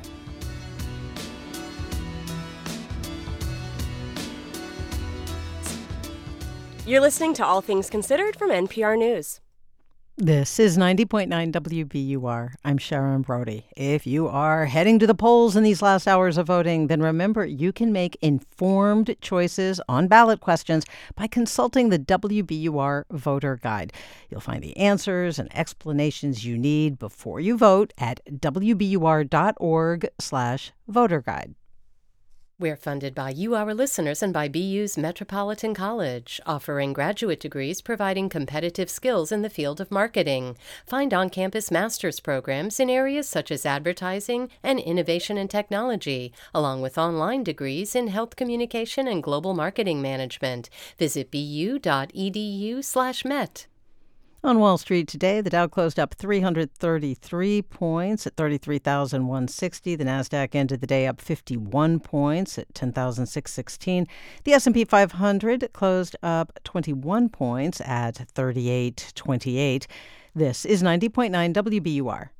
We're funded by you, our listeners, and by Cambridge Trust, a private bank offering a full suite of custom financial solutions tailored to its clients. Their team provides private banking, wealth management, and commercial and innovation banking designed to power any ambition. You can visit their offices or connect online at cambridgetrust.com slash way to wealth. I'm Susan Stamberg. When the time comes for a new car, consider donating your old one to us. We will turn it into your favorite programs. Here's how. Just go to WBUR.org. It's 49 degrees in Boston, clear skies tonight, and overnight lows dropping to the mid 30s. A sunny Wednesday, highs in the low 50s. And on Thursday, you can expect sunshine with highs reaching the mid 60s. This is WBUR. Support for NPR comes from this station and from the Annie E. Casey Foundation, using research and evidence to develop solutions that help families and communities create a brighter future for young people. More information is available at aecf.org. And from the Wallace Foundation, working to develop and share practices that can improve learning and enrichment for young people and the vitality of the arts for everyone. Ideas and information at wallacefoundation.org. This is All Things Considered from NPR News. I'm Ari Shapiro. And I'm Elissa Nadworny. What started as a custody battle over a foster child heads to the Supreme Court tomorrow, and the decision may have implications for the sovereignty of all Native American tribes. The case is Brackeen v. Haaland. The Brackeens, who are white, adopted a Native child after a prolonged fight with the Navajo Nation. Haaland is Interior Secretary Deb Haaland, who also happens to be a member of the Pueblo of Laguna. The Department of the Interior helps administer the 1978 Indian Child Welfare Act, often called ICWA, which says that when a Native American child is in the foster system, the government should try first to place that child with a blood relative, a citizen of that child's tribe, or any tribal citizen looking to adopt. If the U.S. Supreme Court finds that the Indian Child Welfare Act is unconstitutional, that could dismantle other legal protections for all Native Americans. Rebecca Nagle is a citizen of Cherokee Nation and host of the podcast This Land, whose second season dives deep into the details of this case. Welcome. Thanks so much for having me. So, the Brackeens have already adopted their child. What's their argument? They are saying that ICWA, it, while it didn't prevent them from adopting this toddler, that it made that adoption more difficult. You know, it's kind of like a white student suing a university over the affirmative action policy, but then that student was actually admitted to the school. So we're talking about racial discrimination in their argument? Yeah, and that's really why this case is a really big threat to really the legal foundation of the rights of indigenous nations in the United States. So the Brackeens and their co-plaintiffs claim that they their constitutional rights were violated because they experienced racial discrimination because they are not native. Even though again for the most part the non-native foster parents did win custody. And so what is scary about that argument and it takes a couple steps to understand, but basically the way that the law works in the United States is that there's a whole host of laws that treat tribes and tribal citizens differently. And that difference in the law isn't based on race, but is based on our unique political status as sovereign indigenous nations. And so if ICWA discriminates based on race, well, then what about like the health clinic where I go and get my teeth cleaned. If you're not a tribal citizen, you can't get your teeth cleaned there. What about gaming regulations that allow tribes to operate casinos where non native casino developers can't. If we're just a racial group, what racial group in the United States has its own courts, its own police force, its own land base, its own water rights, its own government, its own elections? And so the thinking or the fear is is that the Brackeen case is the first in a series of dominoes. And if they can topple ICWA, then everything else will go with it. Why does the Indian Child Welfare Act exist in the first place? So, in the 1950s and the 1960s, the US federal government systematically removed Native children from their families and their tribes. And I think it's important to note that the removal of children from a racial or ethnic group is an internationally recognized form of genocide. And so an organization did a big national survey and they found that 25 to 35% of all Native children had been taken out of their home. And, you know, a lot of times people just focus on, you know, the placement preferences that first kids should go to a blood relative and then another member of their tribe. But the law actually does a lot of stuff. It's kind of like a set of guardrails so mm. that when a Native child either enters foster care or enters an adoption, like a private adoption, it works to keep that child connected to their family and connected to their tribe. If you look at who is talking about whether or not ICWA is good for Native kids or bad for Native kids, on the ICWA is bad side, you have a small handful of right wing organizations that have no expertise or track record in child welfare and the private adoption industry. And then on the side of saying that ICWA is a good law that benefits Native children, basically every leading national child welfare organization in the United States. And so when we look at what people who are invested in the well being of children in child welfare have to say, it's almost unanimous that ICWA is a good law. And yet, the Indian Child Welfare Act has been challenged a lot over time. What are the chances that it gets struck down? I think very high. I think, unfortunately, when it comes to federal courts, there's a lot of misunderstanding about how tribal sovereignty and even just this particular area of the law even works.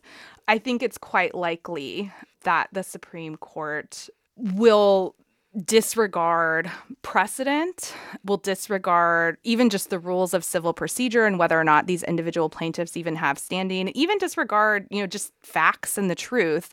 That's absolutely a test for the Supreme Court and whether or not those things of precedent, of the underlying facts still matter to this court or if it's just politics. That is Rebecca Nagle, host of the podcast This Land and citizen of Cherokee Nation. Thanks. Thank you for having me.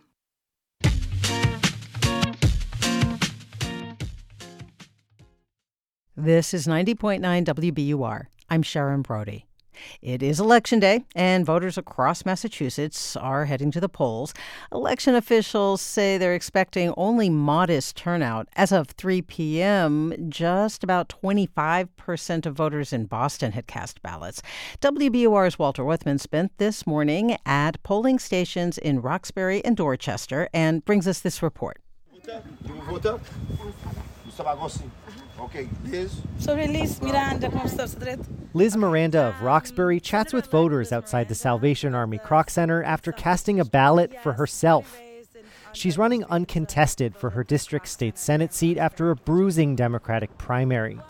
She says she's excited to be part of a historic slate of female candidates. I feel great that I get to run on a historic platform where we have all women, uh, constitutional officers, and are also our governor, lieutenant governor, potentially could be a woman, and our AG is a black woman. You know, it's a historic day in Massachusetts. But not every voter was so enthusiastic. Secretary of State Bill Galvin predicts lower turnout this year compared to the last midterms four years ago. At the Kroc Center, only a handful of residents showed up during the mid morning. Community activist Domingos DaRosa says he hasn't seen major candidates in their campaigns show up in neighborhoods like Roxbury, and that hurts turnout. You should be in areas where uh, impacted by a lot of the issues you bring up during your campaign, and we don't see that here. I've yet to see a, a governor candidate here in Roxbury on Dudley Street on election day. It was a different scene at the polling place at Florian Hall at the southern tip of Dorchester. This historically white working class neighborhood often sees high turnout, and this morning people were pulling into the parking lot even before polls opened. One was Kayleen Sanner. She says abortion rights are her top issue, and she was excited to vote for the Democrat running for governor. I love Maura Healey. She's a great, you know, she's a great candidate. Um, I just feel like we need to just show up and be here and let our voices be heard. But Dorchester voter Joan Lynch blames Democrats for high inflation and energy costs, so she voted Republican. I've lost money in my retirement account. I've, it's awful. And, and this border, the border, I don't know what they're thinking of with the border. They got people coming in, they don't even know who they are. More voters are expected to cast their ballots in the next few hours. Polls close at 8 o'clock tonight across the state. For 90.9 WBUR, I'm Walter Wuthmann.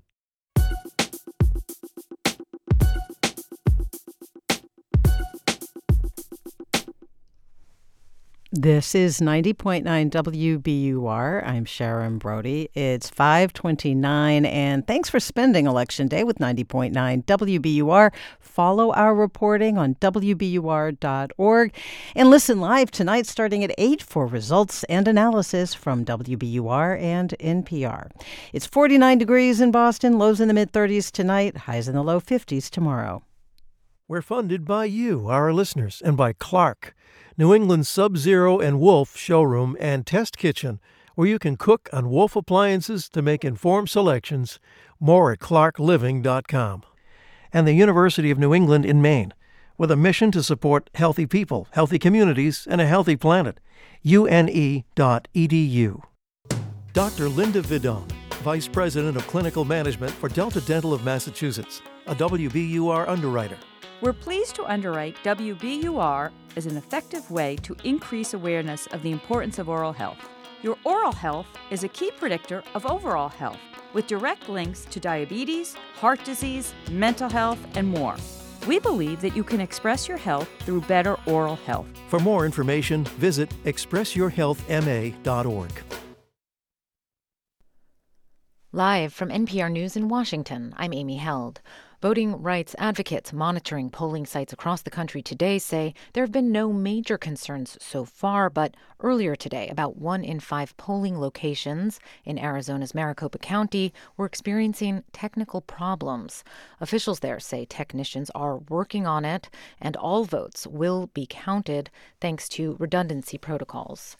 Republicans need a single net gain in the Senate to take control, and Democrats are hoping the Supreme Court's decision to end the constitutional right to an abortion will help them hold on by driving young voters to the polls, including in Pennsylvania, where Lincoln University student body president Drake Smith is helping get out the vote. Everything's at stake every year, right? As you can see, we're only only about half a year or really an election away from them taking everything away, right? Roe v. Wade is gone. And we make sure we fight to keep that here in Pennsylvania. This is a, a battleground state. The Senate race between Democrat John Fetterman and Republican Mehmet Oz is tight. Wisconsin also seeing a close Senate race and one of the 36 gubernatorial elections. NPR's David Schaper reports from Kenosha that voter turnout across the state is strong. A steady stream of voters lined up to cast ballots at Kenosha's lakefront museums, among them 68 year old Mary Davis. What's important to me is the schools, the high rates of the cost of living. Best of all, most of all, is health insurance for young and old. And the top issues for 54 year old Francis Ellingsworth? Well, definitely the economy, the inflation, the crime. I mean, that, those are the main ones. The border, Election officials report smooth operations and few problems at polling places across the state, but they say the high number of absentee ballots will mean vote counting will likely go into the wee hours Wednesday morning. David Schaper, NPR News in Kenosha, Wisconsin. This is NPR News. This is 90.9 WBUR. I'm Sharon Brody in Boston. Polls close in about two and a half hours in Massachusetts. WBUR's Miriam Wasser is in Tewksbury. She reports partisan divides are informing how people there cast their ballots.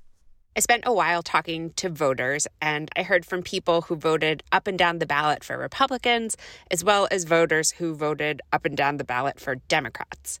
For those who voted Republican, I heard a lot of concerns about inflation and gas prices, as well as criticisms of President Biden.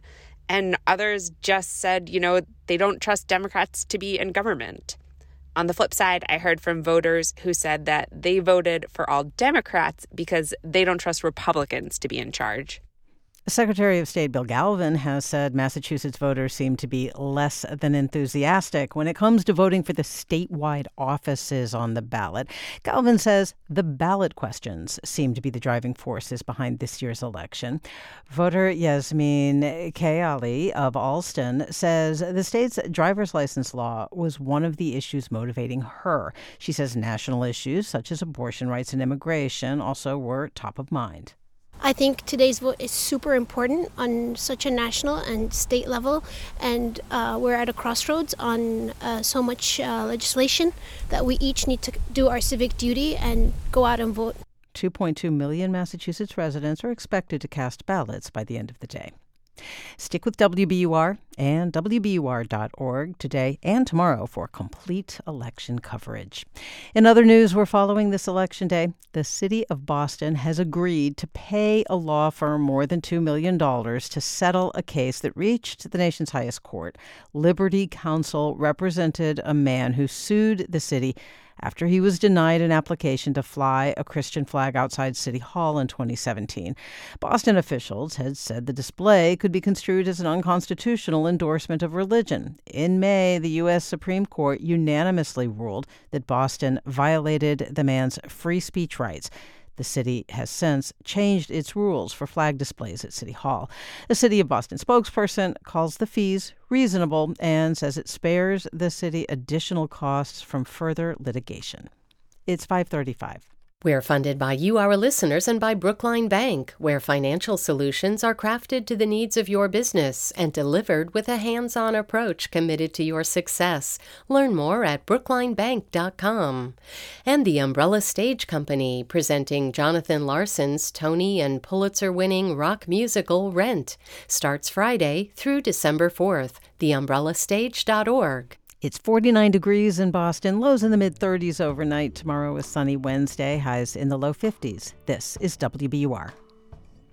Support for NPR comes from this station and from Jarl and Pamela Mohn, focusing on civil liberties, foster youth, public radio, and the arts. And from the William T. Grant Foundation, working to harness the power of research to make a difference in the lives of children, teens, and young adults for more than 80 years Learn more at WTGrantFDN.org. And from the Public Welfare Foundation, committed to advancing transformative youth and criminal justice reforms. This is All Things Considered from NPR News. I'm Elissa Nadworny. And I'm Ari Shapiro. While election workers count ballots and candidates bite their nails, Democrats and Republicans are already looking at what this campaign has revealed about the American people and American democracy. Today on the program, we are talking with political consultants from both parties. Republican strategist Alice Stewart has worked on many presidential campaigns, including for Ted Cruz and Mike Huckabee. It's good to have you back. Hi, Ari. It's great to talk with you on such an important day. How confident are you feeling about the outcome tonight? Uh, do you think Republicans are going to take back one or both houses of Congress? Ari, looking at what we're seeing in the polls and talking with people across the country, it, it appears that there is tremendous enthusiasm with Republican voters. And uh, I do anticipate that that could uh, equate to Republicans taking over the House and a strong likelihood in the Senate. Uh, it's going to be a close one, but um, there's a lot of enthusiasm with Republican voters, and more importantly, are the, the independent voters and a lot of undecided voters. Uh, and they are driven in large part on e- economic issues. You know, we're fortunate that we've already seen um, some early exit polling data that has come out, and what we're seeing is a, a big issues that motivate voters are uh, inflation. Yeah. And you know, the state of the the economy is not great, and it's it's tending people to gravitate towards Republican because they want change. As you look back at the way this campaign has gone over the last few months, is there anything you wish your party had done differently? Anything you think the GOP could have done better? Sure. I, I think the Republicans are, are right on the policies and the issues, and they've done a tremendous job focusing on uh, economy, inflation, and crime. But certain races across the country, there have been valid and legitimate questions about candidate quality. Hmm. And these are the candidates that were um, really handpicked by former President Trump. They are election deniers. They question the integrity of our elections, some even uh, supporting the actions on January 6th, which I think were atrocious. And those issues uh, turn off a lot of voters. So we're seeing uh, some candidates, uh, Blake uh, Masters in Arizona being one, Doug Mastriano in Pennsylvania, and others that are election deniers that are, are struggling in races that uh, Republicans could have been in a much better position had they uh, nominated uh, more moderate candidates. There are also a number of election deniers who seem likely to win their races. And in another part of the program, we spoke with Democratic strategist Joel Payne, who is concerned about the number of candidates who continue to reject the outcome of legitimate elections. Are you worried about whether American democracy can hold up under that kind of assault? I'm confident in our election process. I, have always had confidence in the election process, and I, I think the best thing we can do is restore confidence in the American people with that. I was Deputy Secretary of State in Arkansas. We ran elections, and I'm confident there are enough checks and balances in place in uh, uh, statewide elections that will prevent anyone from uh, putting their finger on the scale and, and really having an impact on elections. If Republicans do win control of either or both houses of Congress, Tell us one thing that you would really like to see the party prioritize when they take power. Uh, uh, clearly uh, getting a handle on, on inflation. And what we've seen with Republican uh, leadership, uh, Kevin McCarthy and his commitment to America has vowed to really look at ways we can, uh, you know, reduce inflation and, and, certainly also address crime and, and work to secure the border. And he has policies in place with a commitment to America in terms of reducing government spending, putting an end to wasteful spending, putting in pro-growth tax policies, which he thinks will help. That is Republican strategist Alice Stewart. Thank you very much for speaking with us. Thanks, Ari. 36 state governor's offices are up for election this midterm. Republicans currently occupy 20 and Democrats 16. Here to give us the lay of the land before returns come in is NPR's Laura Benshoff. Hey, Laura. Hey there. So, out of these three dozen races for governor, which will be really close calls?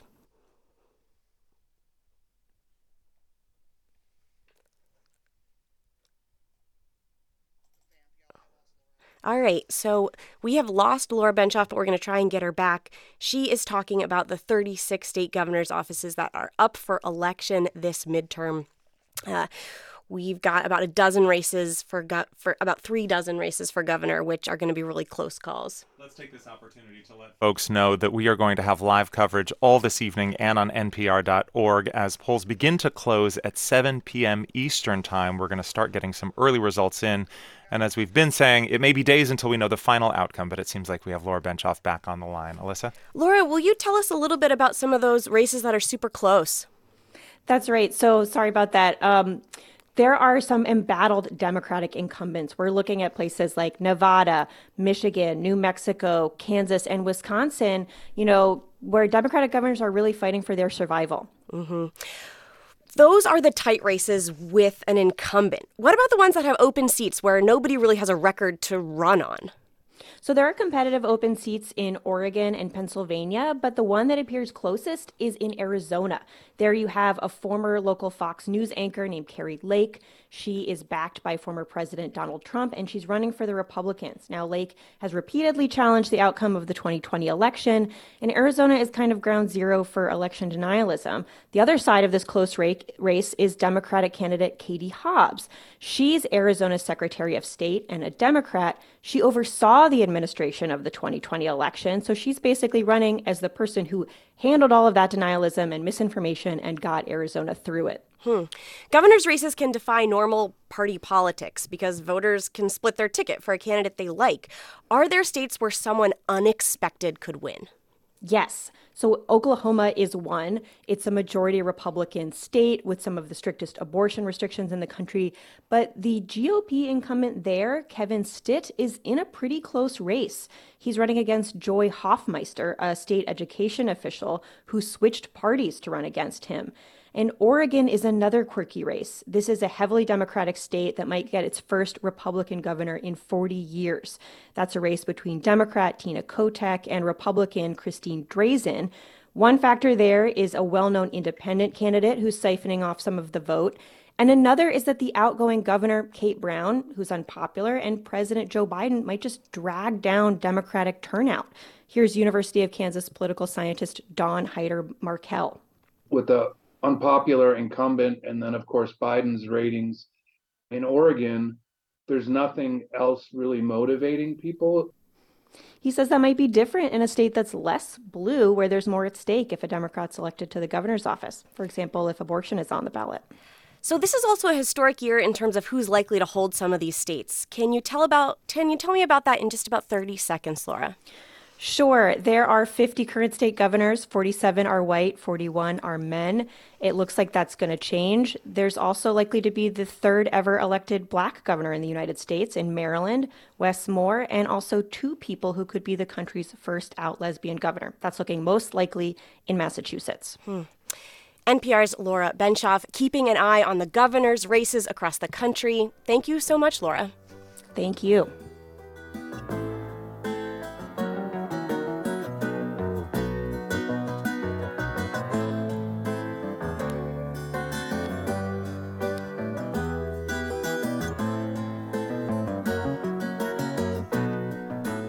You're listening to All Things Considered from NPR News.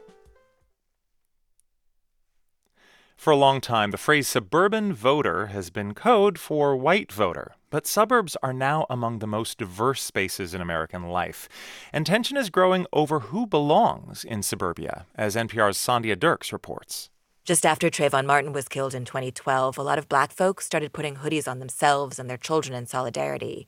Whitney Kernodle remembers her family asking why she hadn't done it too. We lived in a bubble and I was mindful of the fact that my son's white friends didn't have to put on hoodies and have conversations about police brutality. The bubble they lived in was the DC suburb of Arlington, Virginia, and she wanted to keep both her kids safe inside it a little longer. To give them time to be children, to give them time to be just little suburban boys right, in Arlington, as opposed to little black boys in Arlington. Kernodle is the president of Black Parents of Arlington, a group she co founded in order to use her privilege as an affluent black mother to help address disparities. The schools are great for white kids, for wealthy kids, for healthy kids, she says, but not as much for other kids. And there are more and more of those other kids. Because in a lot of ways, no bubble has burst more than the one surrounding the idea of white suburbia. I grew up in the suburbs my whole life. Even I used to equate the word suburb with white. That's Jasmine Clark. She represents Gwinnett County as a Democrat in the Georgia legislature. I've been in the suburbs all this time and I'm not white. In 2000, Gwinnett County was about 70% white, 30% black, Asian, and Latino. By 2020, those demographic numbers had completely flipped.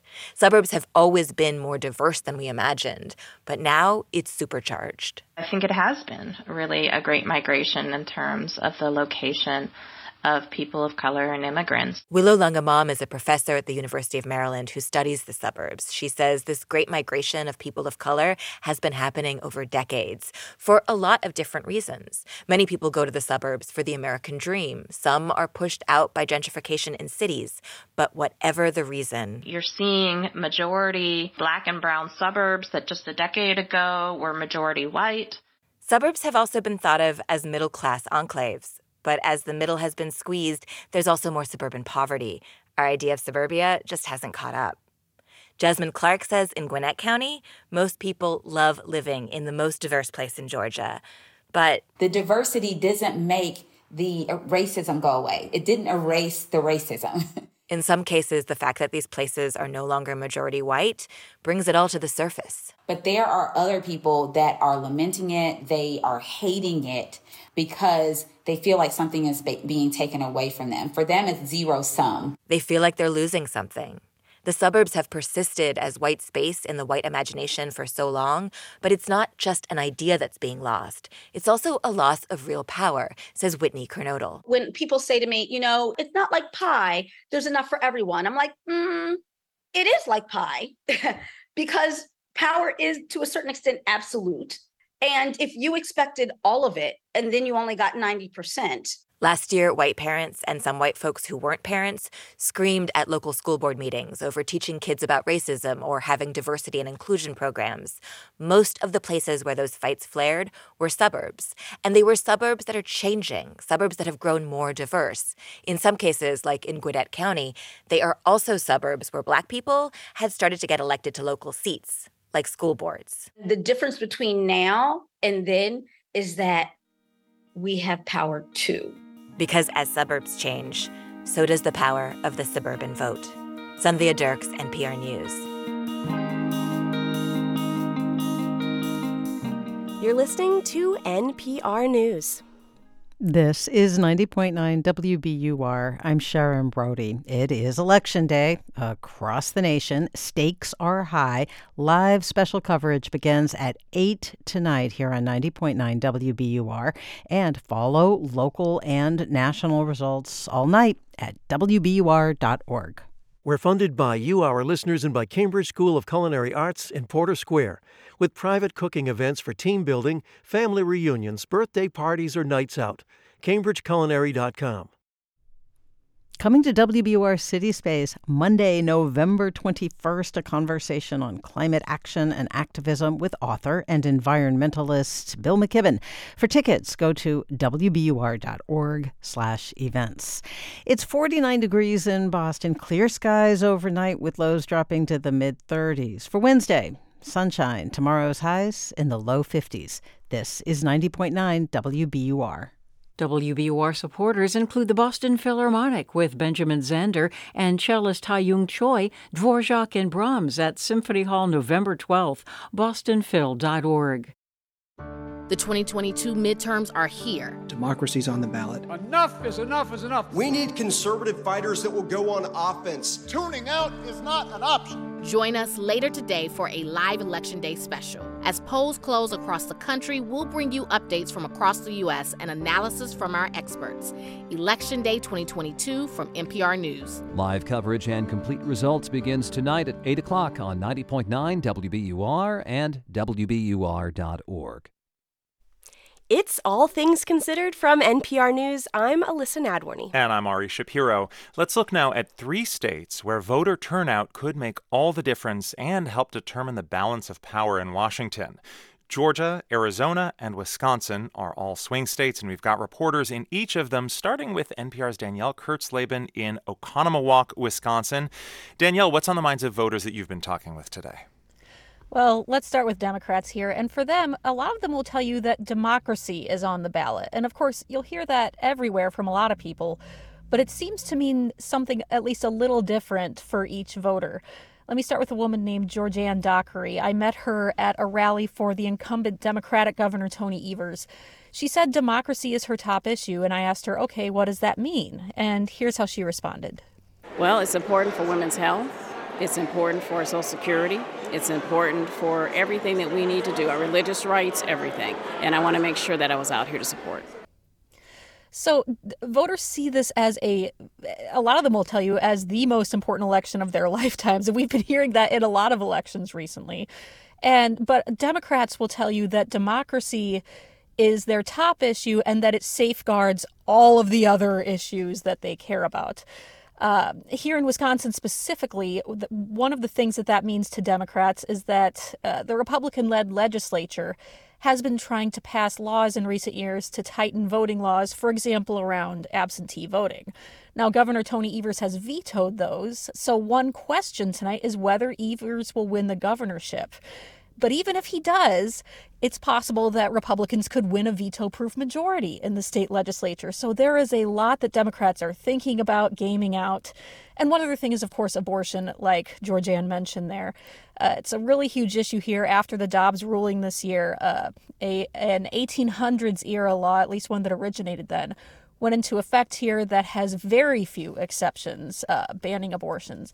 So, yes, voters here see this as a hugely important election. And what about the importance of inflation to voters in Wisconsin, which we're hearing a, a lot about, uh, how uh, important this is to voters? Yeah, once again, if you ask uh, some Republican voters, they will tell you this is the most important election because inflation. That was certainly true for Diane Kupch. I met her at a rally in Madison for incumbent Republican Senator Ron Johnson. Here's what she said. Every year they say this is the biggest and most important election. This is really big. If we can't stop the Democrats in their out of control spending, our dollar means nothing anymore because they keep printing more and more and more. So this is really important to try and put a check on their power. And of course, this is something that you often hear from the party that is out of power, out of, for example, the White House it, during midterms, which is we need to put a check on the other party's power. So you hear a lot of that from Republicans. All right, let's turn to Arizona now, where NPR's Ximena Bustillo is in Phoenix. And Ximena, what have you been hearing from voters on the subject of inflation? Yes, I mean, definitely agree that inflation and rising gas and food prices definitely continue to be on the minds of voters across the political spectrum, unprompted when asked what it is that they care about. And that's why some analysts are saying that Arizona in this election is sort of a referendum on the Biden administration and a referendum on the America First movement. The results could be telling of which direction the state wants to go and what it sees as solutions to larger issues like the rise rising prices. I talked to voters who blame Biden for inflation and want to reject the Democrats, not necessarily vote for the Republicans. It was kind of more of a I'm not voting for Mark Kelly than, than voting for Blake Masters. That that's more of what it is with, with, with that race. And that was Jason Chit. I met him during a GOP rally yesterday where he was dead set on voting on some of the GOP candidates, um, but not on all the others. But he definitely didn't want to continue voting in the Democrats. However, at the same time, I've also talked to voters who are voting for Democrats despite high inflation because they fear some of the GOP talking points about democracy and election security, particularly in Arizona, which we know was the center of a lot of election conspiracy theories after 2020. What about President Biden's message that democracy is on the ballot? Does that seem to be resonating with the voters you're talking to? There are quite a few candidates on the GOP side of the ballot, including Secretary of State candidate Mark Finchem uh, and the governor candidate Kari Lake, that throughout the campaign have either denied the 2020 election results or hedged on whether or not they will accept defeat if that happens later. However, many voters still believe that it's their civic duty to vote, whether it's by mail or in person. I went to a couple locations earlier this morning Chandler Gilbert Community College uh, and the Gilbert Public Works Department, uh, both in areas that are traditionally more Republican leaning, and both had steady turnout. And almost everyone, Republicans, independents, and Democrats, when I first asked them why it is that they were there and what brought them out, instead of some policy proposals, they said that it was because it's their responsibility and it's their job as Amer- American citizens to to vote. So whether or not that's the whole idea of democracy being on the ballot, that depends on how how the elections kind of turn out. All right, finally, let's get the view from Georgia, where Stephen Fowler of Georgia Public Broadcasting is in Atlanta. And Stephen, the Republican candidates for governor and secretary of state there have both defended the 2020 election results. How is that democracy message we've been talking about playing with voters in Georgia? So, Ari, it's a really interesting situation here. Voters, by and large, are over false claims of election fraud. In the Republican primary this year, they overwhelmingly supported incumbents like Governor Brian Kemp and Secretary of State Brad Raffensperger, who pushed back heavily on those claims.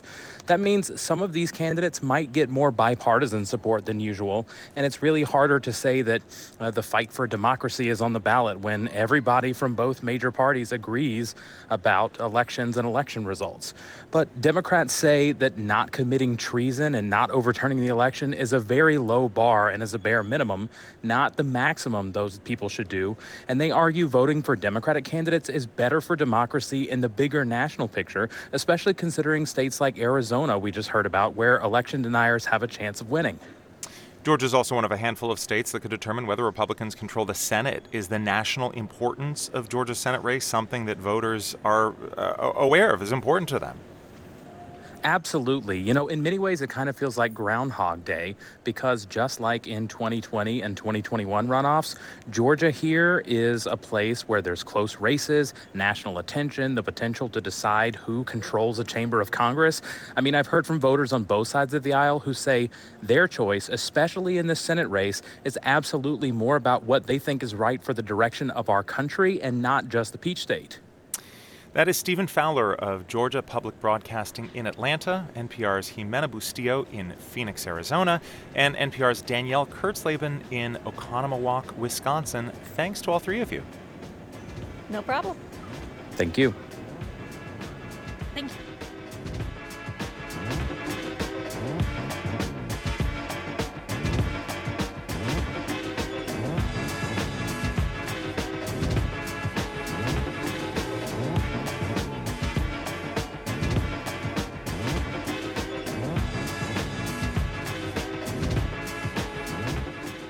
Is All Things Considered from NPR News. Support for NPR comes from this station and from Melville Charitable Trust, committed to ensuring all people have a safe, stable, and affordable home that allows them to thrive. Information about ways to prevent and solve homelessness is at melvilletrust.org.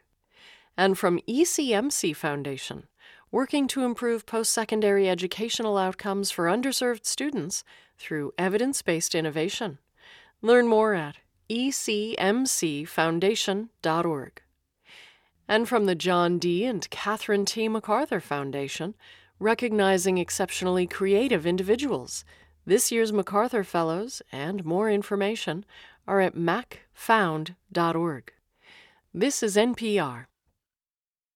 We're funded by you, our listeners, and by Zevin Asset Management, building socially responsible investment portfolios that help create a healthy planet and just society. Learn how to invest sustainably at Zevin.com. And Ceres, a nonprofit focused on our most pressing sustainability issues, including a green economy. More at ceres.org slash WBUR. I'm here and now executive producer Carlene Watson, and this is 90.9 WBUR FM Boston, 92.7 WBUA Tisbury, and 89.1 WBUH Brewster. Listen anytime with our app or at WBUR.org. WBUR, Boston's NPR news station. As they cast their ballots, Americans are expressing concerns about a range of issues. We have a right to bear arms. I think if somebody comes into our homes, we should be able to protect ourselves in our own home. But kids should be able to go to school safely. It is Tuesday, November 8th, Election Day. This is WBUR's All Things Considered. Good evening. I'm Sharon Brody in for Lisa Mullins. Ahead, as voting draws to a close, taking stock of the midterm elections and what lies ahead. Also, a conversation about what to watch as voting moves to vote counting.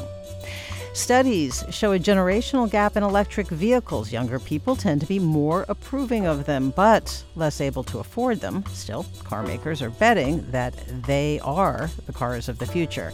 And the Netflix show The Crown is back and more controversial than ever. It's 601. First, this news. Live from NPR News in Washington, I'm Jack Speer. Polls are starting to close at this hour in parts of Indiana and Kentucky, though because those states are divided between Eastern and Central Time, it will be another hour before all the polls are closed there. Tens of millions of people, of course, have already voted by mail or through early voting.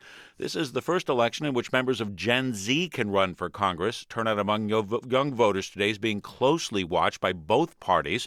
As NPR's Tovia Smith reports, Democrats are hoping the Supreme Court's decision to overturn Roe v. Wade will drive young and female voters to the polls and help the party hold on to some closely contested seats. The stakes are lower in Massachusetts, where most races are not even close. The congressional delegation will almost surely end the day the way it started, all blue. But Democratic Party leaders are hoping voters elsewhere will reflect the kind of passion expressed by many here, like Allison Coaten, who says she worries about going backwards on abortion and more.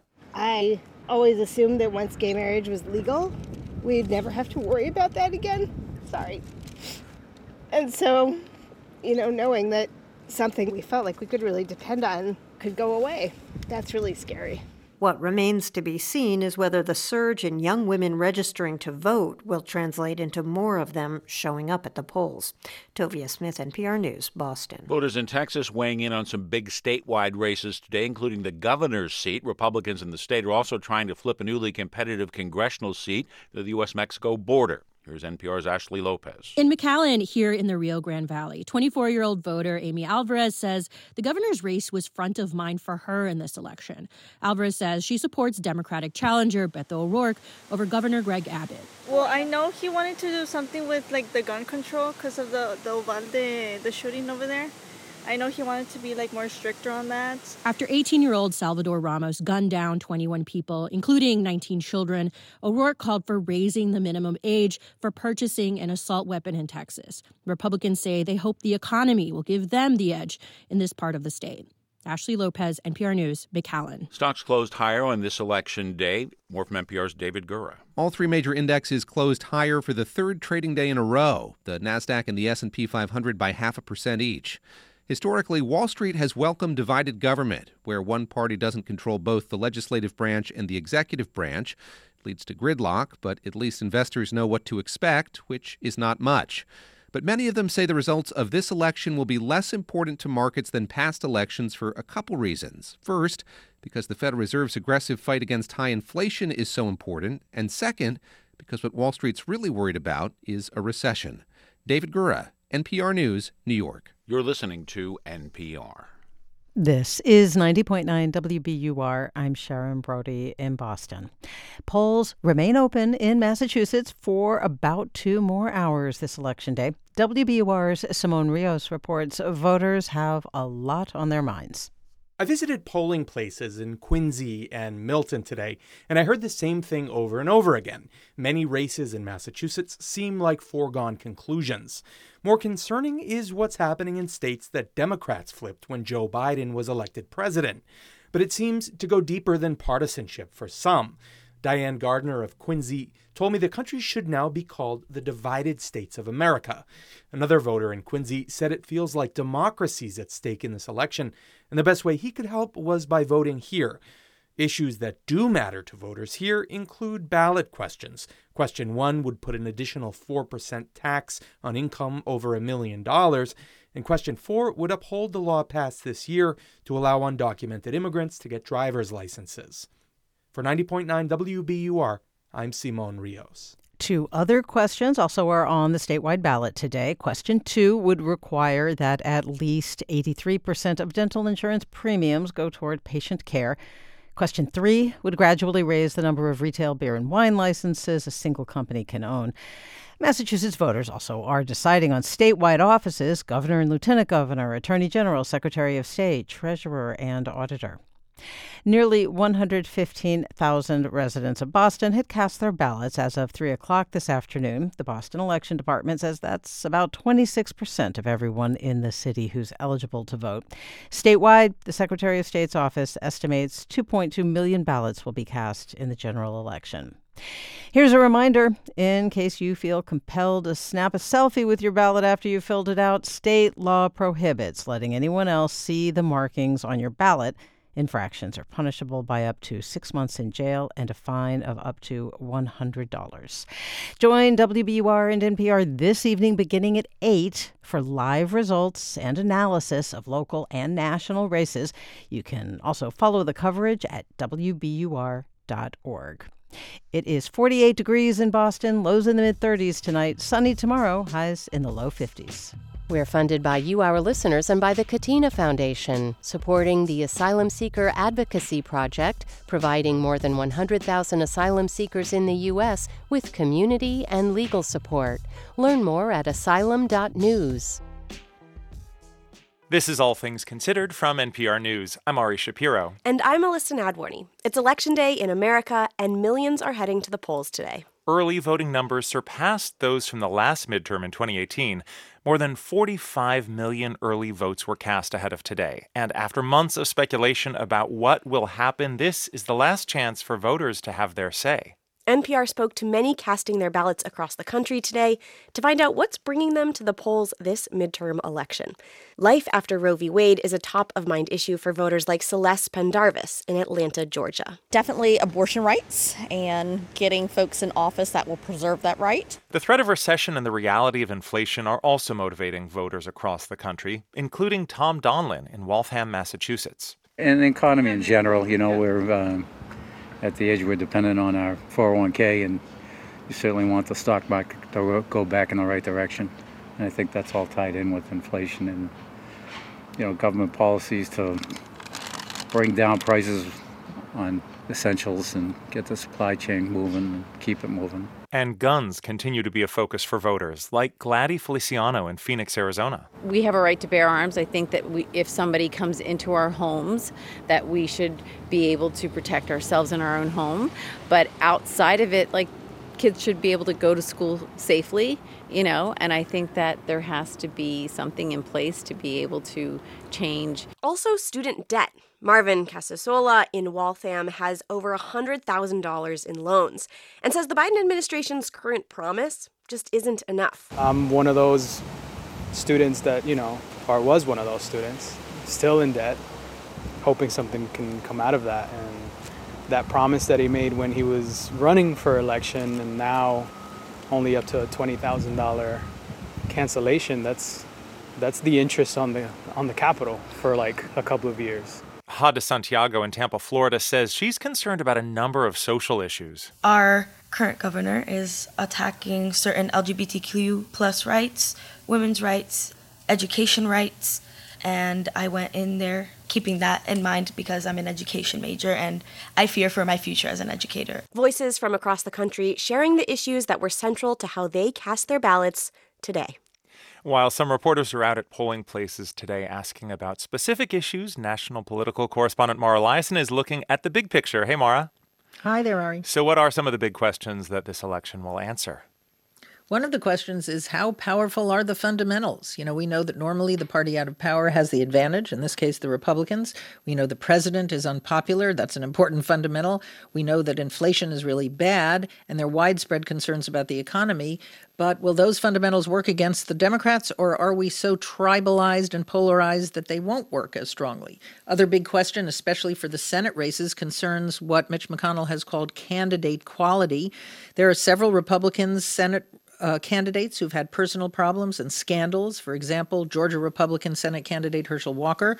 There are other candidates who have very low favorability ratings. That's Mehmet Oz, the Republican running for the Senate in Pennsylvania. But both Oz and Walker are still uh, favored in the polls by a tiny bit. So the question is uh, voters have told pollsters, 63% of Democrats and Republicans, that they'll stick with their candidate even if they have personal or moral failings. We'll see if that works out tonight.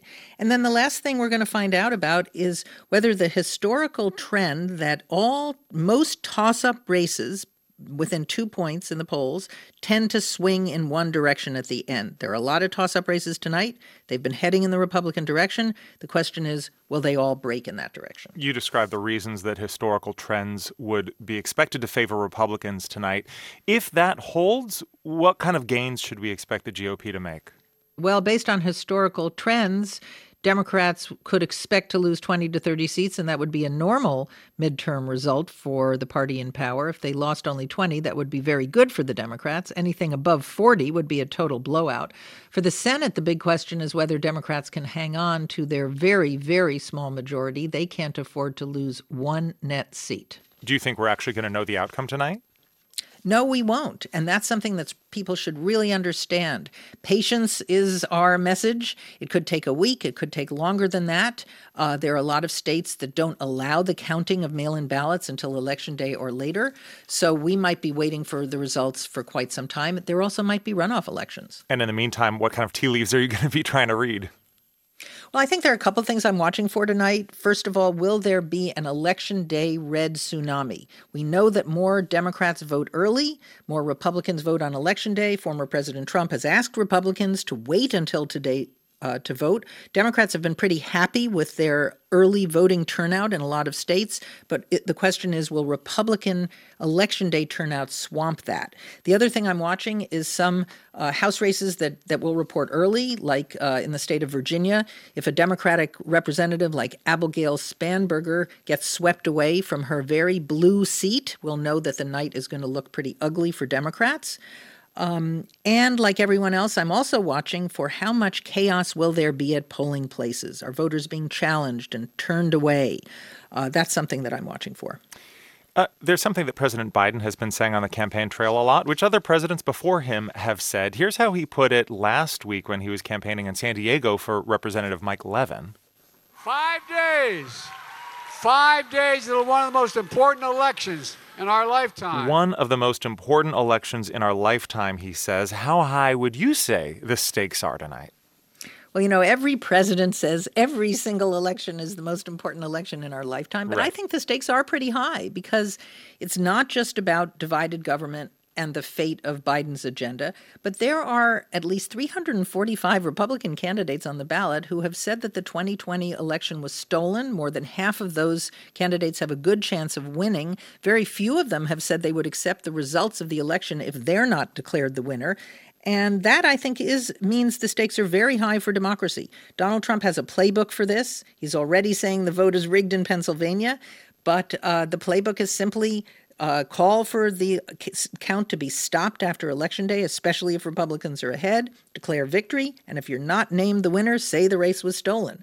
And we're watching elections deniers who are running for Secretary of State in places like uh, Arizona and Nevada. Uh, if they get in, they're saying that they would possibly try to reinstate Donald Trump. So, yes, democracy is on the ballot. NPR's Mara Liasson, thanks a lot. You're welcome. As voters continue to cast their ballots on this election day, let me bring in NPR's Miles Parks to talk about how the voting process has gone and what to watch for when vote counts start coming in. Hey, Miles. Hey there. So let's start with the big picture. How has voting gone so far today? Honestly, it's gone pretty well. I mean, we haven't seen any giant issues, including notably, we haven't seen any violence at precincts, which hmm. was a big concern considering all the vote monitoring efforts we've seen over the last couple weeks. Federal officials also say there have been no reports of foreign interference that they've found in, in voting infrastructure. But as a reminder, there are thousands of voting jurisdictions in the US, tens of thousands of precincts, and we have seen individualized, kind of smaller issues pop up. What what kind of problems? Well, in Arizona's Maricopa County, for instance, which is a critical place politically, it's the largest county in Arizona. Maricopa officials said earlier today that about 20% of the county's polling locations were experiencing a technical issue with ballot uh, tabulators, the, mm. the machines that count the ballots. So officials put out a video explaining the issue, saying voters had a couple of options. They could either go to another precinct if they signed out of this one, or they could put their ballots in essentially a drop box, which would then be tabulated later on in the evening.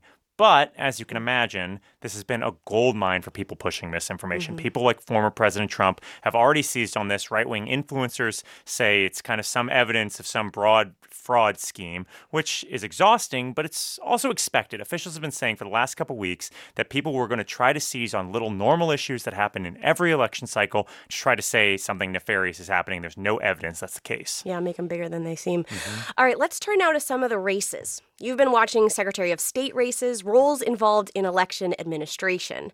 What are you watching for? So, the three key races I'm going to be watching are in swing states Michigan, Nevada, and Arizona. All have election deniers running to oversee voting in those states. All of these candidates say they think the 2020 election was stolen, and they all have formed a coalition that basically says they want to eliminate most forms of early voting, among other things. I spoke with Cisco Aguilar, who's the Democrat running against one of these election deniers, Jim Marchant in Nevada. And if Marchant is elected, Aguilar said the next two years will be spent litigating the extreme changes that he's pushing what it's going to do is be a stimulus package for attorneys. You're going to have constant litigation in this state, which is going to create chaos. And by the mere fact that chaos exists, will create uncertainty in the election process. Now, Marchant says he just wants to secure the voting process, but Aguilar called him the most dangerous candidate on the ballot this cycle, which hmm. may sound a lot like hyperbole, but I've heard the same thing from a bunch of voting experts who are really worried about the future of democracy in a number of these states if election deniers are overseeing the process in 2024. So, when polls close, we're going to turn to vote counting.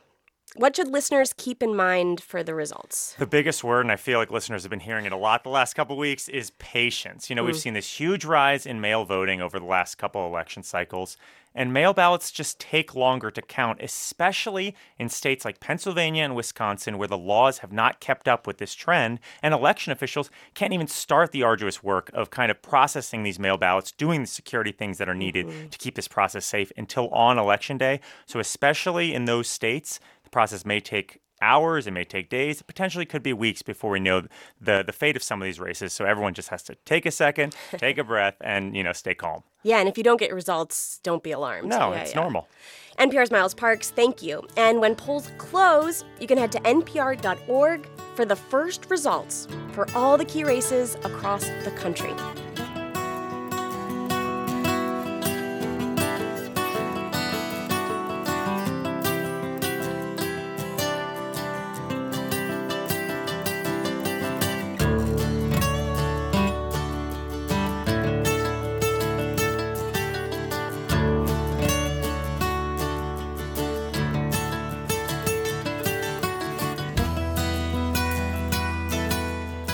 You're listening to All Things Considered from NPR News. This is 90.9 WBUR. Good evening. I'm Sharon Brody. As you are following election results tonight, keep WBUR.org open on your phone or iPad. All the key local and national results are in one place when you follow the vote at WBUR.org. We're funded by you, our listeners, and by JBS Home Inspections. With condo common area consultations, as well as home inspections for buyers and sellers throughout Greater Boston, jbsinspections.com. And Landry and Arcari, fall event now through the 12th with new antique hand knotted rugs. Boston, Salem, and Framingham. LandryandArcari.com. On Wall Street, stocks closed up today. The Dow closed up 333 points to finish the day at 33,160. The Nasdaq ended the day up half a percent, up 51 points at 10,616. The S&P 500 closed up half a percent, up 21 points at 3828. This is 90.9 WBUR. We're funded by you, our listeners, and by Innuendo, covering Metro Boston windows for over 30 years with shades, blinds, draperies, and more. Innuendo's design team in Natick and Innuendo.com. I'm Mary Louise Kelly. On All Things Considered, I try to drive hard questions. Well, your old car can drive our whole program. Consider donating it, and thanks. Just go to WBUR.org. It is 48 degrees in Boston. Clear skies tonight, lows dropping to the mid 30s. Tomorrow, a sunny Wednesday and temperatures in the low 50s. On Thursday, you can expect sunshine and highs reaching the mid 60s. This is 90.9 WBUR. We're funded by you, our listeners, and by the Umbrella Stage Company, presenting Jonathan Larson's Tony and Pulitzer winning rock musical Rent. Starts Friday through December 4th. TheUmbrellaStage.org. Direct Tire and Auto Service, proud to support WBUR and public radio to help keep quality programming alive. DirectTire.com. And German International School Boston, a bilingual, globally minded education from preschool to high school. Learn more at gisbos.org.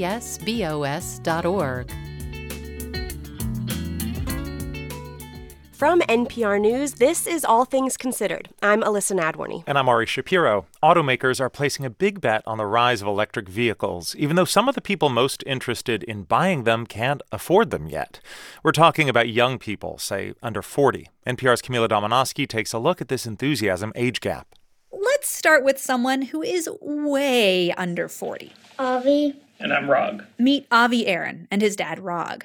A few years ago, Rog was driving when Avi, then in preschool, piped up from the back seat. He said, Is this a Tesla? And I said, No, it's a Camry. Okay, Avi said, but it's electric, right? I said, Nope, it's a Camry and it uses gas. If you think that was the end of the conversation, you probably don't know any preschoolers. Kevin asking, like, shouldn't we drive an electric car? Why don't we drive an electric car? Okay, this is obviously an extreme example of the generational divide on electric vehicles, but the divide is real. It shows up in poll after poll. People under 40 are more likely to want to go electric, but people over 40 are more likely to actually buy a new car, especially a pricey one like an electric vehicle. Is that a conundrum for the auto industry? Matt Jones with the auto pricing site TrueCar says maybe not. We're not living only in today. We have to think about what's coming up next. Think about what's coming up in, say, 2035, when California and New York will start requiring all new vehicles to be zero emission. Because as we get to the time around 2035, these people who, you know, we're, we're calling youngsters now are not necessarily going to be so young. In short, he argues, as automakers are ramping up production, these electric vehicle fans will be growing up into prime car buying age. Meanwhile, data show that interest in electric vehicles is rising, and not just among young people. It's more so just kind of across the spectrum. Shelley Francis runs a consulting group called EVNoire and talks to both automakers and drivers. She says when gas prices went up this summer, she got a lot of questions like You guys work in that electric vehicle space. Like, tell me more about how I can save money because these gas prices are killing me. And drivers young and old care about gas prices. There are big challenges as automakers try to take electric vehicles from a few percent of sales to most of the auto market. They need materials, charging infrastructure is a hurdle, prices need to come down.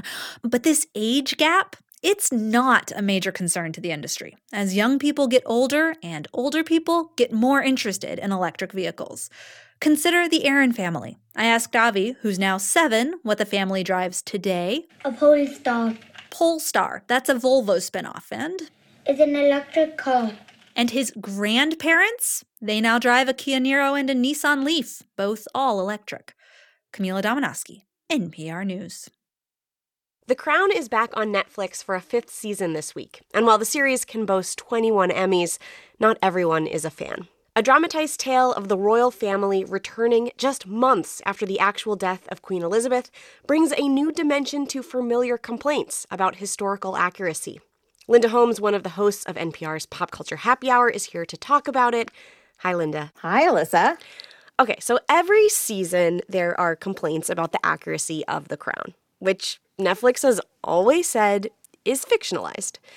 What's that controversy look like right now? Well, I think the death of Queen Elizabeth, whose life is essentially the frame of the show, has made some people feel like these questions are more sensitive. But the bigger issue may be that King Charles has just become king. Hmm. And so, for people who have a reverence for the monarchy, it's uncomfortable that this season which covers his his very public breakup with Diana, is not flattering. Um, we're going to hear a little bit of that fight. This is Dominic West and Elizabeth Debicki, who are now playing Charles and Diana. This is our holiday.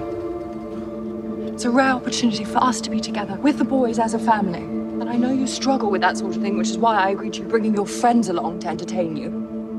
And I even agreed to do the photo call today, requested by your people so the lie could be paraded to the world's media about what an adoring husband you are on one condition. What's that? That you actually are one! Hmm. So is it Buckingham Palace itself that objects to the crown, or where are these objectives coming from? Well, it's not from the palace directly. The palace makes a policy of not officially commenting on all this. So it's hard to say how they're actually responding. Publicly, it's been other people objecting. This time around, former Prime Minister John Major is one, as well as the actress Judi Dench. She hmm. wrote a letter to the Times of London arguing that people might think everything they saw in the series was true when it isn't.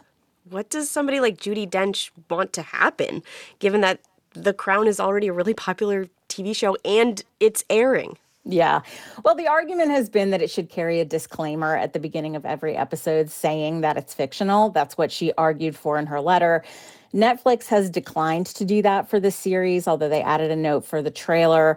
Honestly, it is hard for me to imagine that doing that would make a big difference. I think it's it's more a gesture. It's a desire to have Netflix and Peter Morgan, who's the creator of the show, in some way acknowledge all these concerns as as legitimate and almost kind of apologize a hmm. little bit maybe. Yeah.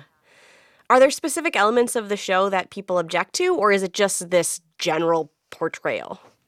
Well, it's both. I think the biggest dust up over a scene this season is that in the first episode, Charles is seen meeting with John Major, who was then Hmm. the prime minister, and trying to nudge him toward nudging Elizabeth toward stepping down. Ah. So, in other words, it shows Charles sort of maneuvering to accelerate his own rise to become king. This is uh, West again with Jonny Lee Miller playing John Major.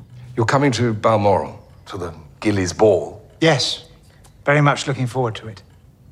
Well, then you'll have an opportunity to uh, judge for yourself whether this institution that we all care about so deeply is in safe hands. So it's kind of wryly funny to me in retrospect because he wasn't king for another like 30 years after this. So if he had tried that, it certainly did not work. But Major has said this meeting never happened, never would have happened. It's totally fictional. He said inventing it for the show was um, malicious, actually. Huh. So, as host of Pop Culture Happy Hour, you watched a lot of dramatized stories. Do you think it's a fair complaint that the series is unfair to the royal family?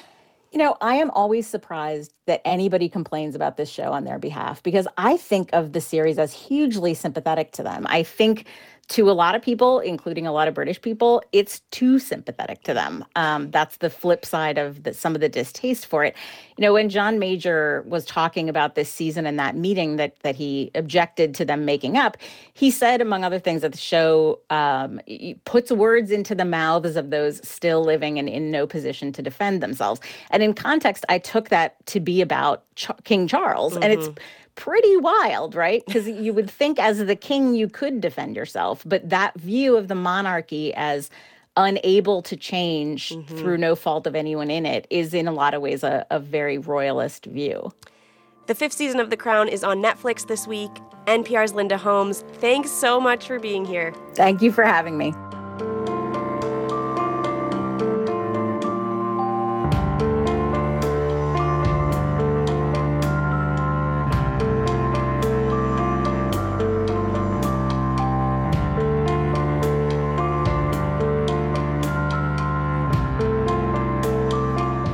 This is NPR News. This is 90.9 WBUR. Good evening. I'm Sharon Brody. Thanks for spending Election Day with 90.9 WBUR. Follow our reporting on WBUR.org and listen live tonight starting at 8 o'clock for results and analysis from WBUR and NPR. It is 48 degrees in Boston with clear skies tonight. Overnight lows dropping to the mid 30s. Plenty of sunshine tomorrow. Wednesday's highs reaching the low 50s on Thursday. Sunny skies and highs all the way up into the mid 60s. We're funded by you, our listeners, and by Bentley University, where students learn the power of good business and how it can make the world a better place. Bentley University, a force for business, a force for good.